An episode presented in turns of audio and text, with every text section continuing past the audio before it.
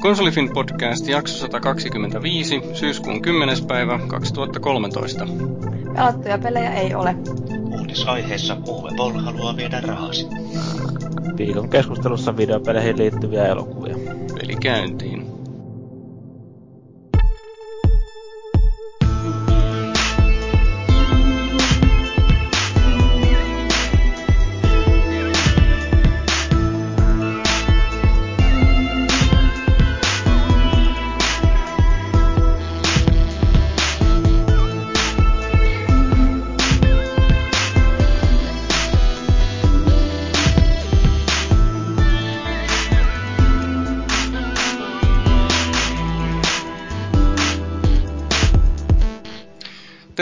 Jälleen Konsolifin podcastiin. Tällä viikolla meillä on aiheena videopeleihin liittyvät elokuvat ja vähän erilainen sapluna siinä mielessä, että nyt ei puhuta, nyt ei puhuta moppia ollenkaan, eli me emme ole nyt pelanneet mitään, me ollaan vaan kaikki katseltu jotain. Toki uutisia on ja muuta. Ja mun seurana täällä on myöskin tuolta Suomen IGNn puolelta herra, herra Pikkarainen.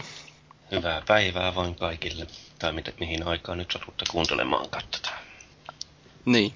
Niin. No sitten on myös krapulasta toipuva maagiset. Joo, ei muuta kuin hyviä oloja vaan kaikille. Tosi hyviä. Joo, katsotaan miten tästä selvitään. Ja sitten meillä on myöskin foorumeilla ainakin SPHta ihastuttanut Jepu. Joo, ei vaan hei. Ja minä oon Felis Leo ja hostailen tässä ja olen sitä mieltä, että Prince of Persia oli ihan hyvä leffa, mutta Mortal Kombat-leffa on edelleen paras, koska se on tämmöinen klassikko ja osa lapsuutta, mutta Doom-leffa oli myös kelvollinen. Se oli ihan sonta. Ja sinne meni pisteet, joo. Joo. Mm, kyllä. Tässä jaksossa, vaikka ei ääntä kuulukaan, niin meillä on tämä komea kolli Valuigi on editoijana, ja ja sen vuoksi me kumarrumme polvillemme ja paka, pakaroita suudellen. Ken Ja tekee, tota- ken ei. Niin, Ikävä nimenomaan. mielikuva. Ikävä mielikuva, no niin, mä en tiedä onko se kauhean karvanen. Mutta Ei. joo, Eiköhän vaan luhoida seivauksen hyvin. No niin. no niin. Eli puhutaan ensin uutisotsikoita peliaiheisia ja sitten hyökätään kä- heti, hyökätään siitä sitten muina miehinä peliaiheisten elokuvien kimppuun ja lopulta sit, lopuksi myös käydään vähän läpi palautteita, niitä on tullut aika paljonkin. Äh, uutisissa meillä on tänään pikkaraisen muutama elokuva-aiheinen uutinen. Joo, kun ollaan nyt tämmössä peliaiheisessa kastikkeessa, no peliaiheinen, daa, pelileffa-aiheisessa kastikkeessa, niin ajattelin valkata tähän semmoisen hieno ilouutisen kuin tämä meidän saksalainen leffanero Uwe Boll, joka varmaan tulee tässä ehkä kastikkeen aikana myöhemminkin keskustelun aiheeksi valitettavasti, niin sattui siirtymään tuonne Kickstarterin puolelle ja pyytämään meiltä rahoitusta hänen seuraavaa elokuvaa, pelielokuvaa varten. Ja kyseessä olisi jatko-osa oikeastaan miehen parhaalle pelileffalle, eli Postalille. Ja tämän hetken tilastot sanoo semmoista, että toi on ollut nytten, mitä sitä on ollutkaan, 11 päivää ollut Kickstarteri pystyssä ja kerätty on 45 000 dollaria tavoitellusta 500 000 dollarista, että ei sillä nyt välttämättä olekaan niin paljon niitä Pollin faneja kuin saattaisi uskoa noista elokuvien määrästä päätellen. Aika paljon se on päässyt kumminkin hääräämään loppupeleissä, kun miettii, että miten paljon se on saanut tätä ryönää julkaistua tuossa vuosien varrella.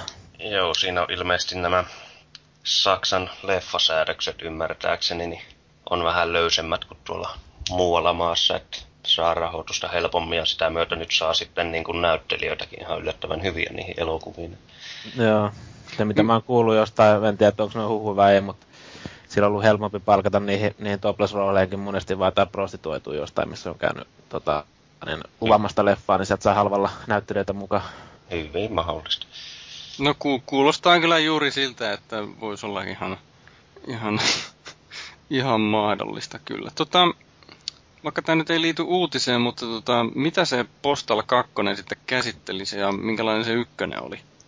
No siis, kakkonen on jatkoa siitä nyt on paha mennä sanomaan mitään. Sitä itse siinä on, hän sanoo, että se aikoo nyt käsitellä näitä viimeaikaisia skandaaleja, mikä on nyt toi, toi, toi, no Lance Armstrong, mikä nyt ei ole ihan viimeaikainen, mutta sitten oli tämä, tämä, tämä Julian Assange ja sitten Edward Snowdenin hommat olisi siinä jollain tavalla mukana ja sitten demokratiaa yleisesti ottaen liiskattaisiin.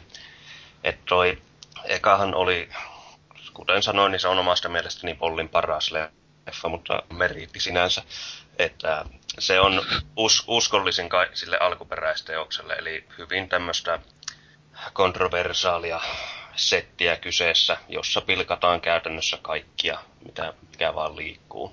Et ei siinäkään idea ollut, en mä edes muista mikä se juoni on, mutta alkaa sillä, kun noin noi terroristit lentää 747 ja kohti tätä VTCtä ja sitten ne rupeaa siinä kinastelemaan tai keskustelemaan, että joo, että vähän hyvä, kun tapetaan tässä toisemme, niin mä saan 99 neitsyitä. Ja sitten se toinen on sille, että mitä vittua, että mä saan vaan anteeksi kirosana näitä, ei pitää muuta sanoa kovin paljon. Kokeillaan rajoittaa.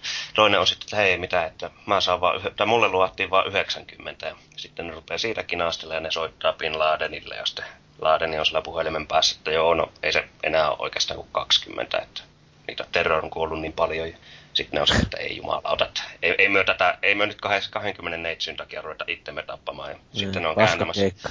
kyllä.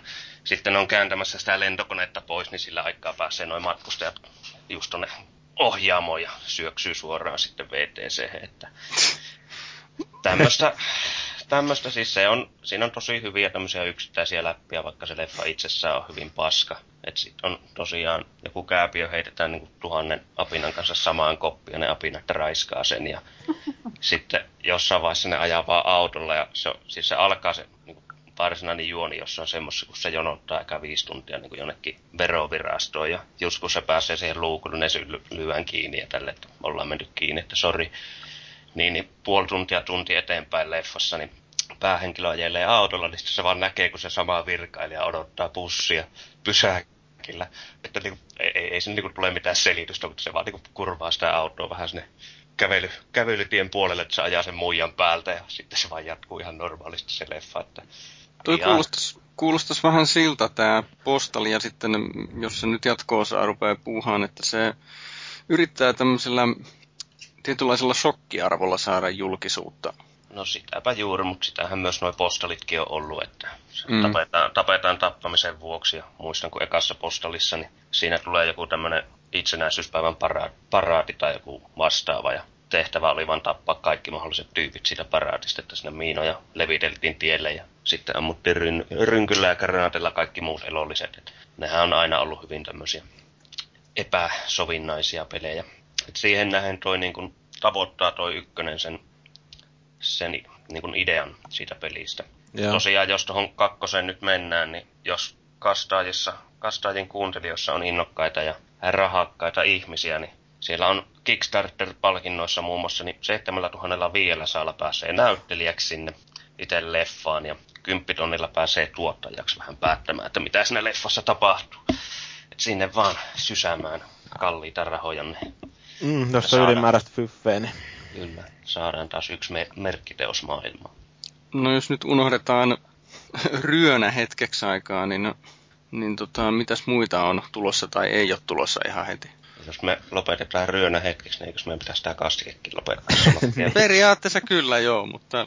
Jatketaan nyt kuitenkin. Jatketaan nyt kuitenkin. Joo, eli lisää leffa-aiheisia, niin tuossa tuli alusta tietoa, että toi Avi Aradi muistaakseni, joka on Marvelin tuottaja, niin kertoi vähän tulevia pelileffoja, mitä on tulossa, niin Mass Effectia ei tarvitse odottaa vielä neljään viiteen vuoteen, mutta kuulemma tosi hyvä kässäri tiedossa. Joo, voi voi. Auttamatta niin, liian myöhään. Niin. Ja sitten sama juttu Metal Gear Solidin kanssa, että sekin on tulossa, mutta vasta vuosien päästä. Ja sitten Uncharted-leffastakin on tulossa leff, Uncharted-pelistä on tulossa leffaa, jossa kuulemma käsikirjoitus on todella hyvä ja se tulee menestymään ja bla bla bla bla bla, mutta juonesta mihinkään näiden kolmen suhteen niin ei ole mitään selvyyksiä eikä niin sen puolen niin kuin näyttelijästä tai ohjaajista tai mihin, mihin se liittyy ja bla bla, mutta semmoiset ovat kuitenkin tulossa. Mutta helvetin hyvää kamaa kuitenkin. Niin, Joo. pela, peltä parasta. Mitä? Mitä sanoit? Kuka? Siis tota, en kuulu vieläkään mi- mitä sanoit, mutta mulla tuli mieleen tästä Mass Effect-leffasta, kun Maaki sanoi, että se on, tulee auttamatta liian myöhään, niin jos se tehdään hyvin, ja hyvin tarkoittaa sitä, että se ei vaadi pohjatietoja niistä peleistä, niin mun mielestä se tarina itsessään on kumminkin, jos se tehdään henkilöpainotteisesti ja plää plää plää, niin kyllä se voi olla niin hyvä, että se kantaa ihan ittenäänkin. Että sitä ei välttämättä tarvitse edes mainostaa pelistä peräisin olevana. Mm, mitenhän tää, pitäisiköhän tää tehdä jotenkin trilogiaksi tai jotain muuta, että useampi leffa käsittelisi sitten, että tää tulisi samalta tavalla kuin Taru Sormurterot tai muut niin kuin aina jouluna tai jotain mm. tämän tyyppistä. Paha mennä sanoa, mutta... Kunnon leffa saaka heti. Ja kolmosen lopun, tai loppusen että ei tarvitse sitä ollenkaan. Mm. Niin, siinä tulee seuraavana jouluna Extended Edition, jossa on muutettu lopu. Mm. Joo. No kyllähän se periaatteessa sillä lailla voisi tullakin justiinsa niin kuin nämä Sormuksen herää Extended Editionit, että leffassa on leffaversio ja sitten tulee Blu-raylle niin Extended Edition. Joo. Mutta Mass Effectissä tietty, jos vertaa Metal Gearia ja Unchartedtiin, niin Mass Effectissä on se universumi ja se maailma on niin mm. niin laaja, että periaatteessa sieltä samalla lailla kuin, niin kuin mitä nyt on World of Warcraftia ja Warcraftiakin tulossa, niin se maailma on niin iso, että siinä on periaatteessa sisältöä tehdä minkälainen leffa tahansa, ja sen ei ole pakko liittyä mitenkään noihin peleihin, niin kuin niin. pelien juoniin itsessään. Että... Mun on itse asiassa vaikea kuvitella, että niin kuin se, mitä sieltä nyt mahtaa sitten tullakaan, niin liittyisi niin kuin noihin peleihin. Että kyllä veikkaan, niin. tai ihan muuta. Tarinoita riittää kerrottavaksi. Toki siellä sitten pitää vaan olla se, että on se pakollinen peli, pelifani tyytyväiseksi, niin siellä on joku Mirandan peppukuva tai vastaava. Että... Alaskon Default Mail Shepard. Kyllä. Kyllä Strahovski voisi näytellä siinä leffassa, jos se ei ole vielä liikaa rupsahtanut siihen mennessä. Mm. Mm-hmm. Kuka se Alaston Mail Shepard sitten olisi? No, sehän on sen, mikä se on se malli, minkä mukaan se on ylipäätään mallinnettu. Se oli joku Mark Vanderloo vai mikä sen nimi oli. Niin. Sehän on ihan niinku saman näköinen jäbä, sehän voi mennä hyvin siihen. Marki Markki voi tehdä hyvää imitaatio. Marki Markki voisi mennä kyllä. Ei se on pääosassa, niin saa, saahan taas yksi pelisarja tiputettua maanrakoon. No, olette varmaan seuraillut uutisista, että nyt on tehty nämä upean hien, hiuksen hienot seitin ohuet Nokia-kaupat. Ja tota, sen seurauksena no. sitten vähän jotain muutakin näin niin kuin pelaajaa ajatella. Joo, eli Elopista tulee Xboxin tuleva johtaja aikanaan. Että semmonen hieno, hieno tapahtuma sattui, ja tuossa nyt on vähän huhuja ollut, kun toi on toi Palmerkin lähössä, että se olisi vähän niin kuin sille pedattaisi tota CEOn paikkaa, mutta siitäpä nyt on vähän paha mennä sanomaan ennen kuin mitään todellisuudessa tapahtuu. Se on niin hyvä te- työtä tehnyt ympäriinsä tuolla, että tota, niin. pääsee nyt tonne sitten vähän No mut hei. Sohlaamaan. Mä profetoin, katson kristallipalloon ja ennustelen orakkelina. Niin käy sillä tavalla varmaan kurkkulkaa, että se nytten aloittaa sillä Microsoftilla. Sitten se saa aikaiseksi sen, että koko Xbox-brändi myydään Sonille, ja sitten se aloittaa Sonilla niin tota, pleikkajohtajana. Olisiko ihan, hieno? Ihan mahdollinen kuvia.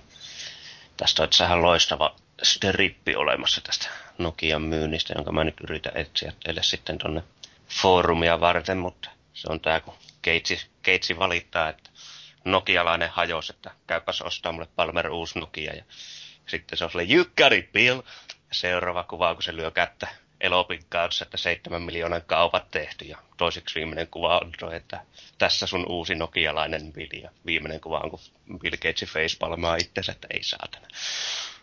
Se ehkä toimii siinä kuvassa vähän paremmin kuin näin selitettynä. Hmm.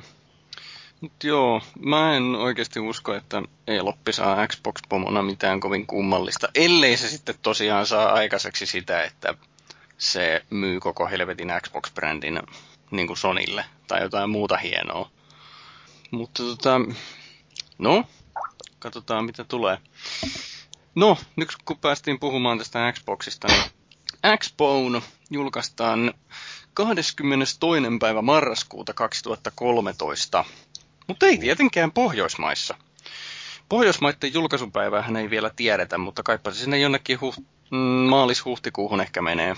Nimekööt omaansa, sanon minä, että, että tota, no, Eikö sen periaatteessa kumminkin jostain verkkokauppa.comista ja VPDstä pystynyt tilaa, tai onko se vielä varmistanut, että sitä saa? Niin, se tulee Briteistä tai jostain muusta tällaisesta. Niin. Siis tää on niinku ihan pelleilyä tämmönen, tämmönen julkaisusysteemi, että, että tota, business on bisnestä, mutta kyllähän tämä nyt aikamoinen keskisormen näyttäminen on niin kuin yhdelle markkina-alueelle. Mm, teipä sillä voi mitään, jos ei ole tarpeeksi näitä koneita, niin jos mä en tiedä mitä ongelmia niillä on ollut siellä valmista, valmistamisessa, niin mm. täytyy priorisoida ne. Lokalisoinnistahan se on näin niin kuin Virallisasteella ollut. No, joo, joo. Mä veikkaan, että mä teen joka tapauksessa sillä tavalla, että antaa mennä sen ensimmäisen härdelin ohitte sillä, että ottaa sitten vaikka sitä seuraavaa satsia, että mieluiten sillä, että sillä olisi vielä pari peliäkin ostaa sitten kiinnostavaa peliä. Joo, eipä tässä nyt itsellä ihan hirveät kiirettä ole. Kyllä tuossa on noita pelattavia pelejä tällä nykyiselläkin sukupolvella ihan tarpeeksi. Joo, ilman muuta kannattaa ne vanhat, vanhan polven pelit pelata ensin pois, koska sitten kun olet pari kuukautta tai puoli vuotta pelannut sillä uudella ja sitten pitäisi ruveta pelaankin vanhalla, niin saattaa viedä keski. Ainakin ennen on käynyt sillä kun on tottunut Joo. siihen parempaan suorituskykyyn. Niin, todennäköisesti ostan marraskuussa. Anywho. Joo. Peleistä kun oli puhe, niin jatketaan nyt sitten niistä peleistä. Eli tämä Electronic Arts ilmoitti, että se työstää peräti kahdeksaa uutta pelisarjaa.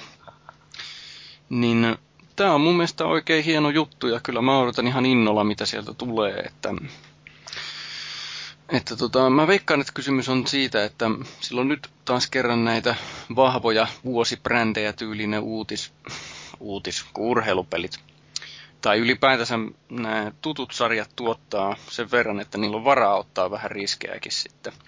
Ainakin muistelen lämmöllä sitä, oliko se vuosi 2007 kun, vai kahdeksan, taisi olla kahdeksan, kun tuli, tuli samana syksynä niin Mirror's Edge, Dead Space ja Left 4 Dead. Mirror's Edgehän pitäisi saada jatkoa, onko se nyt ensi sukupolven konsoleilla ja Dead Spaceista nyt on kolme peliä tullut. Toinen toista on huonompia. Joo, no kyllä minä olen tykännyt. No samaa AAA-tasoa ne on, mutta pelillisesti on muuttunut sitten mihinkään sitä ensimmäistä. No ei pelaa, pelaa, pelaa kyllä, mutta jotain parempaakin odottaisi. No se kertoo siitä, että se ensimmäinen peli oli jo mekaanisesti sen verran hyvä, että niin. no, ei siinä kauheasti ole kieltämättä muutoksia ollut, pakko myöntää. Mutta Mut joo, ei siis totta kai uudet on aina aina mukavia, että noin vuosittaiset NR-päivitykset on aina vähän semmosia, että kyllähän niille se käyttäjäkunta löytyy, mutta kyllä mä itse mielellään pelaan aina vähän jotain, ainakin yrittää tehdä jotain uutta. Mm. Et. Se oli muuten hieno, tuosta NRistä kun tuli puhe, niin oli Joo. hienoa, että niin pääsin viime vuoden season ticketillä pelaamaan vielä niin kuin, nyt tätä tämän vuoden season, tai niin kuin tämän vuoden NRiä. Että mulla oli yksi päivästä jäljellä ja tota, mä sain sen ladattua sitten silloin, pä, sinä päivänä, kun se julkaistiin se season ticket, ja sitten se on edelleen toiminut sitten tänäänkin kerkesin muutaman matsin pelaamaan, että ei tarvinnut maksaa nice. kerran, kerran kahdessa vuodessa. Okei. Okay. Mielenkiintoista. Jotain, jotain hyvää siitäkin. Kyllä. no, tässä oli meidän lyhyet uutiset. Ja pidetään energisen musiikin innoittamana pieni tauko tässä. Ja Jotain al- kirkkomusiikkia. Kirkkomusiikkia, niin. Ja sitten... Tähän tunnelmaan sopii hyvin. Toivottavasti. Ja sitten aletaan käymään läpi paksua soppaa, eli tätä viikon keskustelua peliaiheisista elokuista.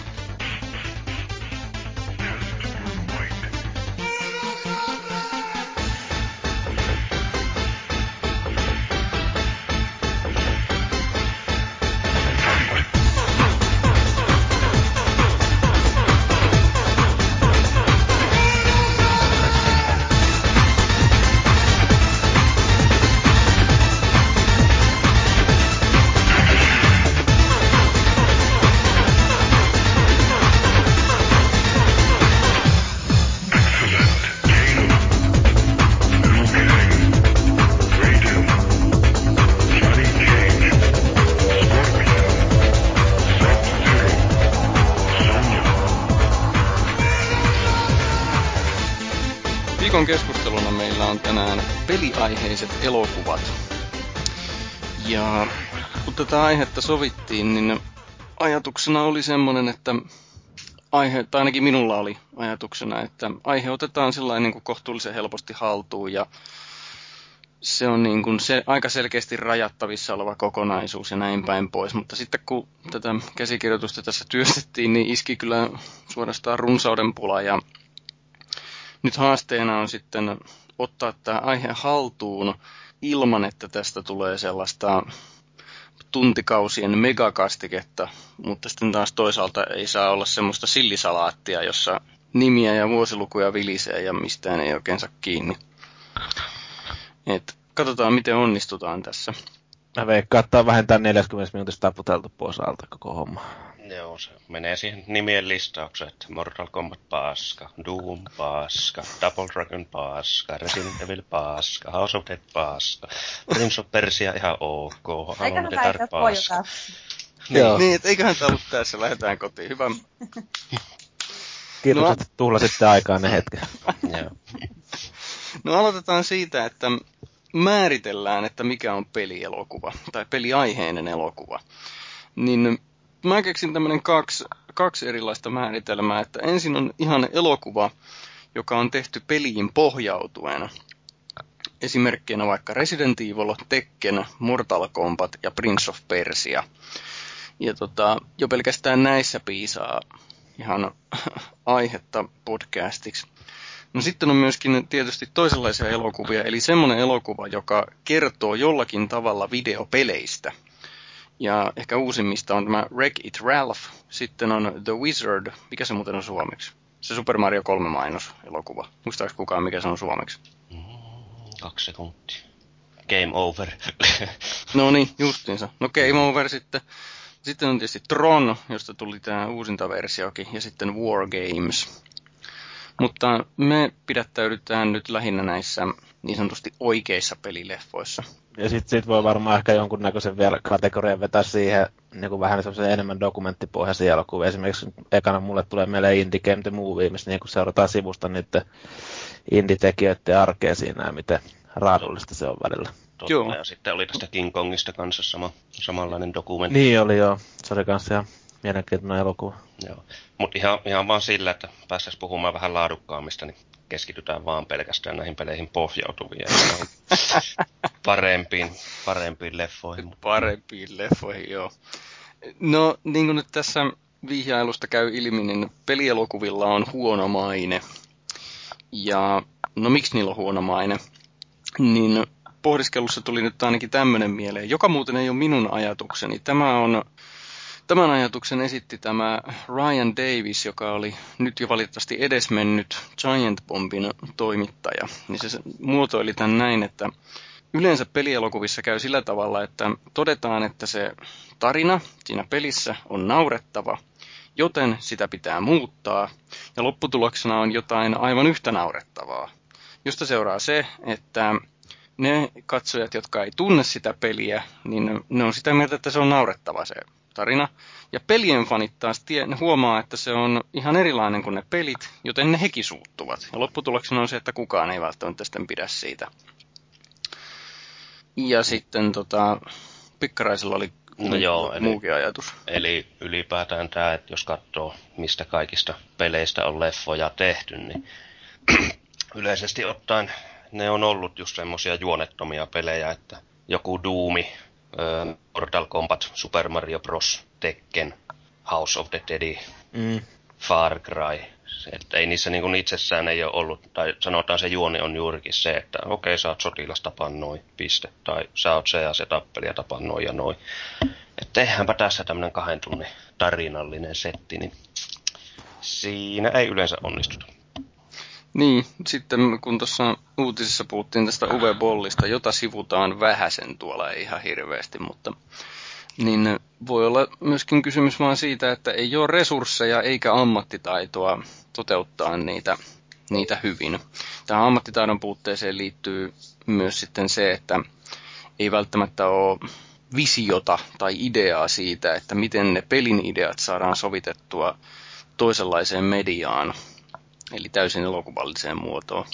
Ja sanoisin, että hyvin paljon myös tässä ihan semmoinen perustavanlainen ja väärä ajatus, että elokuvat, pelielokuvat tehdään nimenomaan rahastuksajatuksella, että okei, tälle, tämä peli on tehnyt näin ja näin paljon myyntiä, niin ihmiset varmasti haluaa katsoa tämän leffan, että ei, ei nyt panosteta siihen kuitenkaan mitään, koska nimellä pelkästään saadaan porukkaa teat, valumaan teattereihin, että tehdään sitten mahdollisimman halvan kaavan kautta, että kaikki massit mitä saadaan, niin saadaan voittona sitten. Niin, aika harvoa siinä on mitään rakkaudesta videopeleihin mentaliteetti. Joo, varsinkaan näissä virallisissa studio, studioleffoissa. Niin. Okei. Okay. No, sitten noin lyhyesti. Nyt tulee vähän sitä name droppingia ja vuosilukuja, mutta ei toivottavasti ihan hirveästi. Eli, eli näin lyhyesti, että mitkä oli ensimmäisiä ja mitkä oli lainausmerkeissä parhaita. Tämä on nyt lähinnä minun listani sitten, että muut saa Vähiten olla. huonoja. Siis. Vähiten huonoja, okei. Okay. Niin, no kantaelokuvana, minkä mä muistan, että sai eri, enemmän huomiota, ja tota, jostakin syystä taas puhelussa ongelmia, tämä muuten tuli viime kerrallakin. Joo, ja. Jepulla on ongelmia. No, me ja. jatkamme. Niin mä muistan, että vuonna 1994 mä kävin ihan leffateatterissa, niin oli tämä Jean-Claude Van Dammen tähdittämä ultimaattum paska Street Fighter. Et mä muistan sen nimenomaan ensimmäisenä pelielokuvana. Mutta vuotta aikaisemmin oli kyllä myös tämä ihan yhtä karmea Super Mario Bros., jossa oli Bob Hoskins ja Mariona ja sitten tuo öö, Dennis Hopper oli Koopa-kuninkaana. Ja John Leguizamo oli Luigi. Joo. Et se oli ehdottomasti aikaisemmin, mutta minä muistan nimenomaan tämän Street, Street Fighterin vuodelta 1994. No sitten... On se aika unohtumaton toi Jean-Claude Van Damme sen Guilena. Is, Guilena ison hauiksensa kanssa siellä. Olihan se. No, sitten parhaat tai vähiten huonot. Siinä on näköjään ollut Kylie Minoguekin tuossa Street Fighterissa kämminä. Joo. Niin onkin. Joo. Kyllä mäkin, itse asiassa mä muistaakseni rupesin kuuntelemaan muutaman, mä nyt ihan hirveästi kuuntele vieläkään, mutta siis se tuli tutuksi niin kuin nimenomaan tämä laulaja, muistaakseni tästä Street Fighterista. Joo. Mutta niin, nämä vähiten huonot, niin melkein aikajärjestyksessä, tai itse asiassa voitan sanoa aikajärjestyksessä, eli Mortal Kombat vuodelta 1995. Ja sitten oli aika paljon patskaa, koska vasta kymmenen vuoden päästä mä, tulee seuraava, minkä mä tässä mainitsen, eli Doom vuodelta 2005, jota juuri Pikkarainen haukku. Silent Hill vuonna 2006 ja sitten 2010 tuli sekä Prince of Persia että Tekken. Ja jos noin niin kuin ihan elokuvana pohdiskelee, niin mä oon ehdottomasti sitä mieltä, että tämä Prince of Persia on näistä se paras. Ihan elokuvallisilla ansioilla. Joo, siinä Joo. Olisi... Mä en tajua, mitä Tekken tekee tuossa listassa. Se oli ihan hirveätä paskaa. No kun mä en ole pelannut niitä pelejä kato ollenkaan, niin mä pystyin ottaan sen ihan vaan leffana. Musta se oli leffana, se oli jotenkin ihan, ihan päätöntä skeidaa. Joo, no, mä, mä tykkäsin niistä naisten puvuista siinä. Niin, niin, kaikki. Mä katson yleensä sitä varten ihan vaan pornoa, mutta... Mut, mutta niin, tota... ne on yleensä alasti, hei. Mm. Mutta tota, niin, Prince of Persia, se nyt on ehkä näin niin kuin jenkkituotannosta paras ja niin kuin alkuperäisin tai niin kuin uskollisin lähdemateriaalille, että siinä, vaikka se nyt leffona se on ihan kohtalaisen hyvä, tai hyvä leffa voi sanoa näin, että mm. mut siinä ehkä liikaa myös vaikuttaa sitten muut Kenneren tuotokset, mutta jos ajatellaan ihan puhtaasti pelileffana, ihan vaikka vaan pelileffana, niin hyvää perus toimintahuttua semmoista aivot nollille viihdettä, jossa oli kuitenkin otettu tämän Sands of Time perusidea. Joo. Onko se nimi, että perusidea on niin laitettu ihan hyvin hyötykäyttöön. Se oli vangittu siihen. Joo, ja ne, ne viittaukset, mitä siinä Prince of Persiassa oli siihen varsinaiseen peliin, ne oli hyvin hienovaraisia. Mä sanon kaksi esimerkkiä ja mennään sitten vaikka eteenpäin. Eli ensimmäinen on se, että kun se leffa alkaa siitä, että ne hyökkää sinne, sinne kau- pieneen kaupunkivaltioon, niin tota, se kertoo sen suunnitelman, millä ne menee sen sinne sisään, niin, ne, niin se kameraajo on samalla lailla toteutettu kuin mitä niissä Prince of Persia-peleissä on, kun tulee on uudelle alueelle ja se näyttää sen paikan semmoisena kameraajana niissä peleissä. Niin se oli samalla lailla tehty. Ja sitten semmoinen hyvin hienovarainen, jonka mä huomasin vasta toisella katsomiskerralla, eli siinä yhdessä vaiheessa ne putoo suihkulähteeseen. Niin siinä Sands of Time-pelissähän pelin tallennus tapahtui sillä, että mentiin suihkulähteeseen, suihkulähteestä juomaan. Niin se oli mun mielestäni just tämmöinen oikein hyvä esimerkki tämmöisestä pienestä viittauksesta, että se ei häiritse sitä kerrontaa mitenkään, muuta kuin sillä tavalla, että mä muistan ihmetelleen, että miksi noi putos nimenomaan suihkulähteeseen. Niin sitten vasta toisella kerralla muistin, että jaa niin joo, siinähän tallennettiin peli. Ja näyttelijäkaarti oli tuossa Prince of Persiassakin aika tiukka kuitenkin. Joo, sitä, että... Kemma Artenton ja Pullaposket. Vitsi, se oli hieno. Joo, joo toi, toi on ehkä ensimmäinen semmoinen pelileffa, jossa voidaan puhua oikeista näyttelijöistä, niin kuin nuoruudessa. Taitapa niitä aikaisemminkin olla, mutta siis... Oli siinä se... siinä ekassa Tomb Raiderissakin ihan kovakasti.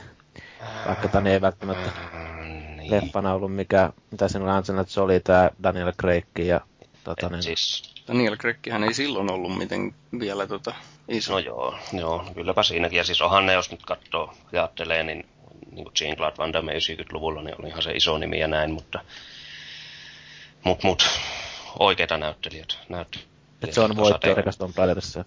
Joo. No, meidän pikkarainen niin pystyi ottamaan tämän kronologisesti pelileffat haltuun, ja sieltä löytyi tiettyjä trendejä, noin niin kuin, että tiettynä aikana on tehty tietynlaisia pelielokuvia. Haluatko itse sanoa? Joo, tämä on tosi hyvä vetää läpi ilman name droppingia, mutta Tota, eli 90-luvun alusta lähtien, jos otetaan niin kuin Super Mario Bros. 93, niin 90-luvulla oli todella selkeästi nähtävissä tämä niin kuin mätkintäpeleistä tehdyt leffat. Double Dragon, Street Fighter, Mortal Kombat. Ja olihan se niin kuin peliskeneessäkin aika sitä aikaa, että siellä oli mättöä. Plus, että leffoissa oli, no jossain määrin oltiin päästy 80-luvun tästä ikonisesta toimintabuumista, mutta silti tehtiin vielä tämmöisiä viimeisiä Jean Clauden ja Dolph Lundgrenin nämä viimeiset hittileffat niin sanotusti, että ehkä si- siihen nojaten sitten oli juuri tämä, että nyt, nyt mätkintäpelit on niin, että nyt, nyt näitä pusketaan pihalle. Ja tosiaan 90-luvulla ei juurikaan sen kummosempaa tullut. Ainoa poikkeus on tuo Wing Commanderi, mikä perustui tähän saman nimiseen avaruussimulaattoripeliin aikanaan. Ja 80, äh, 80-luvulle, 2000-luvulle kun päästään, niin siinä alkaa sitten ihan selkeästi kauhutrendi tulemaan, joka on jossain määrin jatkunut myös ihan nykypäivään saakka. Mutta se, se 20-luvun, 2000-luvun alussa Resident Evilit lähti ja sehän oli oikeastaan ehkä semmoinen ensimmäinen, no en, en sinänsä seurannut, mutta mä sanoisin, että se oli ensimmäinen semmoinen kunnon menestynyt pelileffa. Resident Evil-leffoilla ja Mortal Kombatilla on sama ohjaaja. Joo, Paul V.S. Anderson. Joo. Eikö noin mennyt Resident Evil tosiaan tonne niin kuin toimintakategoriaan enemmänkin? Menee, mutta siis pelit on kauhua ja siis olihan niin. se ykkönenkin olevinaan zombikauhua enimmäkseen, että siis, var, siis ykkönenhän ei vielä hirveästi ole toimintaa sinänsä. Niin. Sillä, sillä kävi kuin peleillekin, hei, Kyllä, leffasarjalle. Et, et sitten muuttuu toiminnallisemmaksi ja sitten niissä ei ole enää mitään järkeä tai joku kloonattu Milla Jovovitsi, joka vetää niin kuin koko maailman saatana anteeksi taas kirosina, mutta se on nämä pelileffat, kun ne saa tunteet pintaan. niin. Mut siis niin kun vetää koko porukan lanalle silleen yhdellä taikaliikkeellä, joka jyrää jonkun voima-aallon ja kaikki kuolee. Et niin kun menee ihan tämmöiseksi käsittämättömäksi, käsittämättömäksi saivaksi. Mutta silti niitä vaan tehdään ja tehdään ja tehdään. Et Jos tota... on, onko vitonen tuli, jos kutonen taitaa olla tulossa. Joo jos pikkusen pysähdytään tähän 2000-luvun alkuun ja kauhuun, niin tämä Uwe Bollin House of the Dead, niin tota, mä muistan kolme asiaa sitä leffasta. Se tuli joskus joku kesä, tuli muistaakseni töllöstä, siis kesällä yöllä. Mä muistan kattoneeni sen. Niin ensinnäkin siinä näkyy äh, tissipaljaana tämä Lois Lanein näyttelijä tästä Smallvillesta. Se on se, minkä nyt ensimmäisenä muistaa siitä. Sitten siitä muistaa sen, että siinä on jossakin ihan aika merkittävässä osassa tämä sama mies, joka on Dasboot sukellusvene-leffassa se kapteeni. Eli ihan siinä tietysti oikeita näyttelijöitä. Ja sitten mä muistan aivan erityisesti semmoisen, että siinä leffan loppupuolella on sellainen kohtaus, että ne tulee metsän reunaan hampaisinasta aseistettu porukka. Siinä on zombeja välissä ja sitten on joku, oliko kirkon ovi tai joku muu. Niin niiden pitää taistella se tiensä niiden zombien läpi sinne ovelle. Niin mä muistan, että se oli ihan täysin päätöntä se toiminta ja se vaan kesti ja kesti ja kesti. Eli se ohjaaja ei niin kuin osannut yhtään rakentaa sitä muuten ihan hienoja toimintakohtauspätkiä sillä tavalla, että ne niin kuin etenis selkeästi sen niin kohti sitä, mitä, mihin ne yrittää. Että, että, että jos nyt katsoo vaikka, ehkä nyt vähän epäreilu vertaus, mutta Sormuksen herran tämä Helmin syvänteen taistelu, niin sehän on hyvin yksinkertainen noin niin kuin periaatteessa se rakenne, että siinä on se muuri ja örkit iskee sitä vasten, mutta kumminkin kun sitä katsoo, niin se kumminkin etenee se taistelu koko ajan. Mutta tässä House of the Deadin se kummallinen kohtaus, niin se oli vaan semmoista räiskettä sinne ja tänne ilman, että se etenee mihinkään. Et se on ihan aidosti huono elokuva. Se varmaan taiste, taistelee paskimman kauhupelin tittelistä Alone in the Darkin kanssa. Että. Mm. Joo, tosin Siinä... tässä House of the Deadin pitää vielä lisätä. Saat olla, että sanoit, mutta mä saatoin ehkä feidata tuossa hetkeksi aikaa. Mutta tota, siis niin kun, mikä siinä oli ehkä vielä kaikkein parasta näissä toimintakohtauksissa, oli se, että siihen oli yhdistetty tätä peli, pelikuvaa sinne keskelle toimintaa. Niin muuten olikin. Et se oli vähän niin kuin silleen, että mit, mi, mi, mitä, mitä tapahtuu, että joku zombin pää räjähtää sinne niin peligrafiikalla kesken kaiken ja toinen zombin pää räjähtää. Niin, tää, miten tämä liittyy miten ai niin tämä on pelileffa, no ilman, koska sittenhän se on ihan loogista. Niin, ja ohjaaja Uwe Bollin. Joo. Mitä siinä nyt voi sitten odottaa? Niin, niin. Alon Arkistakin oli nämä näköjään niin kuin huipulla olevat Christian Slater ja Tara Reid ainakin tuossa Kyllä. pääosassa. Että... Mutta jos niin näitäkin lähdetään vähän syvällisemmin analysoimaan, niin esim. House of the Dead, niin miten se liittyy peliin. Eli House of the Dead on zombileffa. Tapahtuu saarella. House of the Deadit oli, no ensimmäinen mentiin sinne kartanoon. Tokassa oltiin muistaakseni kaupungissa ja mentiin johonkin korporaatiotoimistoon, en nyt muista, mutta että okei, okay, jes, zombeja löytyy, ammutaan. No, sen kummosempaa juonta ei ole leffassa, sen kummosempaa juonta ei ole pelissä, ok. Alone in the Dark, no siinä on mielestäni jo juonellisesti ihan ok peli aikanaan PCllä. Mm. Ja leffa tapahtuu sitten tämmöisessä geneerisessä keskustamiljössä, itse sotilasmiljössä, jossa on koko ajan ihan saakelin pimeitä, että et sä näe mitään, mitä tapahtuu. Ja sitten on jotain tämmöisiä nelijalkaisia petoja, jotka ovat kyllä ihan jostain muusta kuin siitä pelisarjasta napattuja, että siinäkään ei niin kuin varsinaisesti siihen pelisarjaan mitenkään taas viitattu. Tai siinä se joku kirja olla tai vastaavaa, mutta niin kuin otetaan vaan pelisarjasta nimi ja tehdään ihan jonkin toisenlainen leffa, joka ei käytännössä liity siihen itse pelin mitenkään. Ja tämä mielestäni vaivaa hyvin montaa muutakin, ei pelkästään pollileffoja, mutta myös ihan näitä tunnetumpiakin länsimaalaisia titteleitä. Mm. No sitten kun tullaan 2000-luvun puolivälistä eteenpäin, niin... Joo, eli sitten alkaa tulla tämä räiskintä ja toiminta. Et toki tosiaan noissa kauhuissakin, miten Maakin tuossa sanoikin, niin toimintaa on ollut, mutta periaatteessa ne on kauhukennerinä aina luokiteltu. Että sitten 2000-luvun pelistä myös alkaa tämmöiset niin isommat studiot tuomaan vähän mukaan. Et toki siinä alkuvuodesta oli Tomb Raider 1 ja 2, mutta sitten Hitmani, Max Payne, Bollilta sitten kova kolmikko Far Cry Postal ja In the Name of the King, Dungeon Siege Tale ja sitten tämä Prince of Persia. Et, no, 2000-luku elokuvassa. Siellä on tehty, että Bad Boys oli 90-luvulla, mutta periaatteessa on hyvin paljon ollut toimintaleffaa sitten niin viime aikoina, että ehkä se siitäkin taas juontaa tämä trendi. Tähän yhteyteen pitää sanoa, että varsinkin näissä mainituissa pelielokuvissa, ainakin tämä Hitman ja Max Payne, niin nimenomaan Hitman, niin mulla ei ollut kokemusta sitä Hitman pelisarjasta, niin mä tykkäsin siitä leffasta. Varmaan lähinnä siksi, koska mä tykkäsin siitä, mikä se on, Timothy Olyphant näyttelijä. Timothy, niin, joo, mä siitäkin sanoin, että tykkäsit näyttelijästä ihan sikana, mutta tota, joo. ei se kyllä tässä leffassa oikein, oikein päässyt sille omalle tasolle, että ei, mutta mä tykkäsin siitä huolimatta siinä, että okei, kyllähän hänen suorituksensa oli paljon parempi esimerkiksi siinä, oliko se Die Hard nelosessa se pahis. mutta tota, kumminkin. No sitten taas toinen ääripää. Eli mä kävin katsomassa tämän Max Payne-leffan ihan elokuvateatterissa. Eli tällä Marki Markilla, eli Mark Wahlbergilla, niin hänellä on ollut ihan hyviä rooleja. Joten mä annoin itseni odottaa ihan kohtuullista. Plus sitten vielä, että se on Max Payne. Tiesi minkälainen se Max Payne on, kun sehän on, oli aikoinaan hyvin elokuvallinen.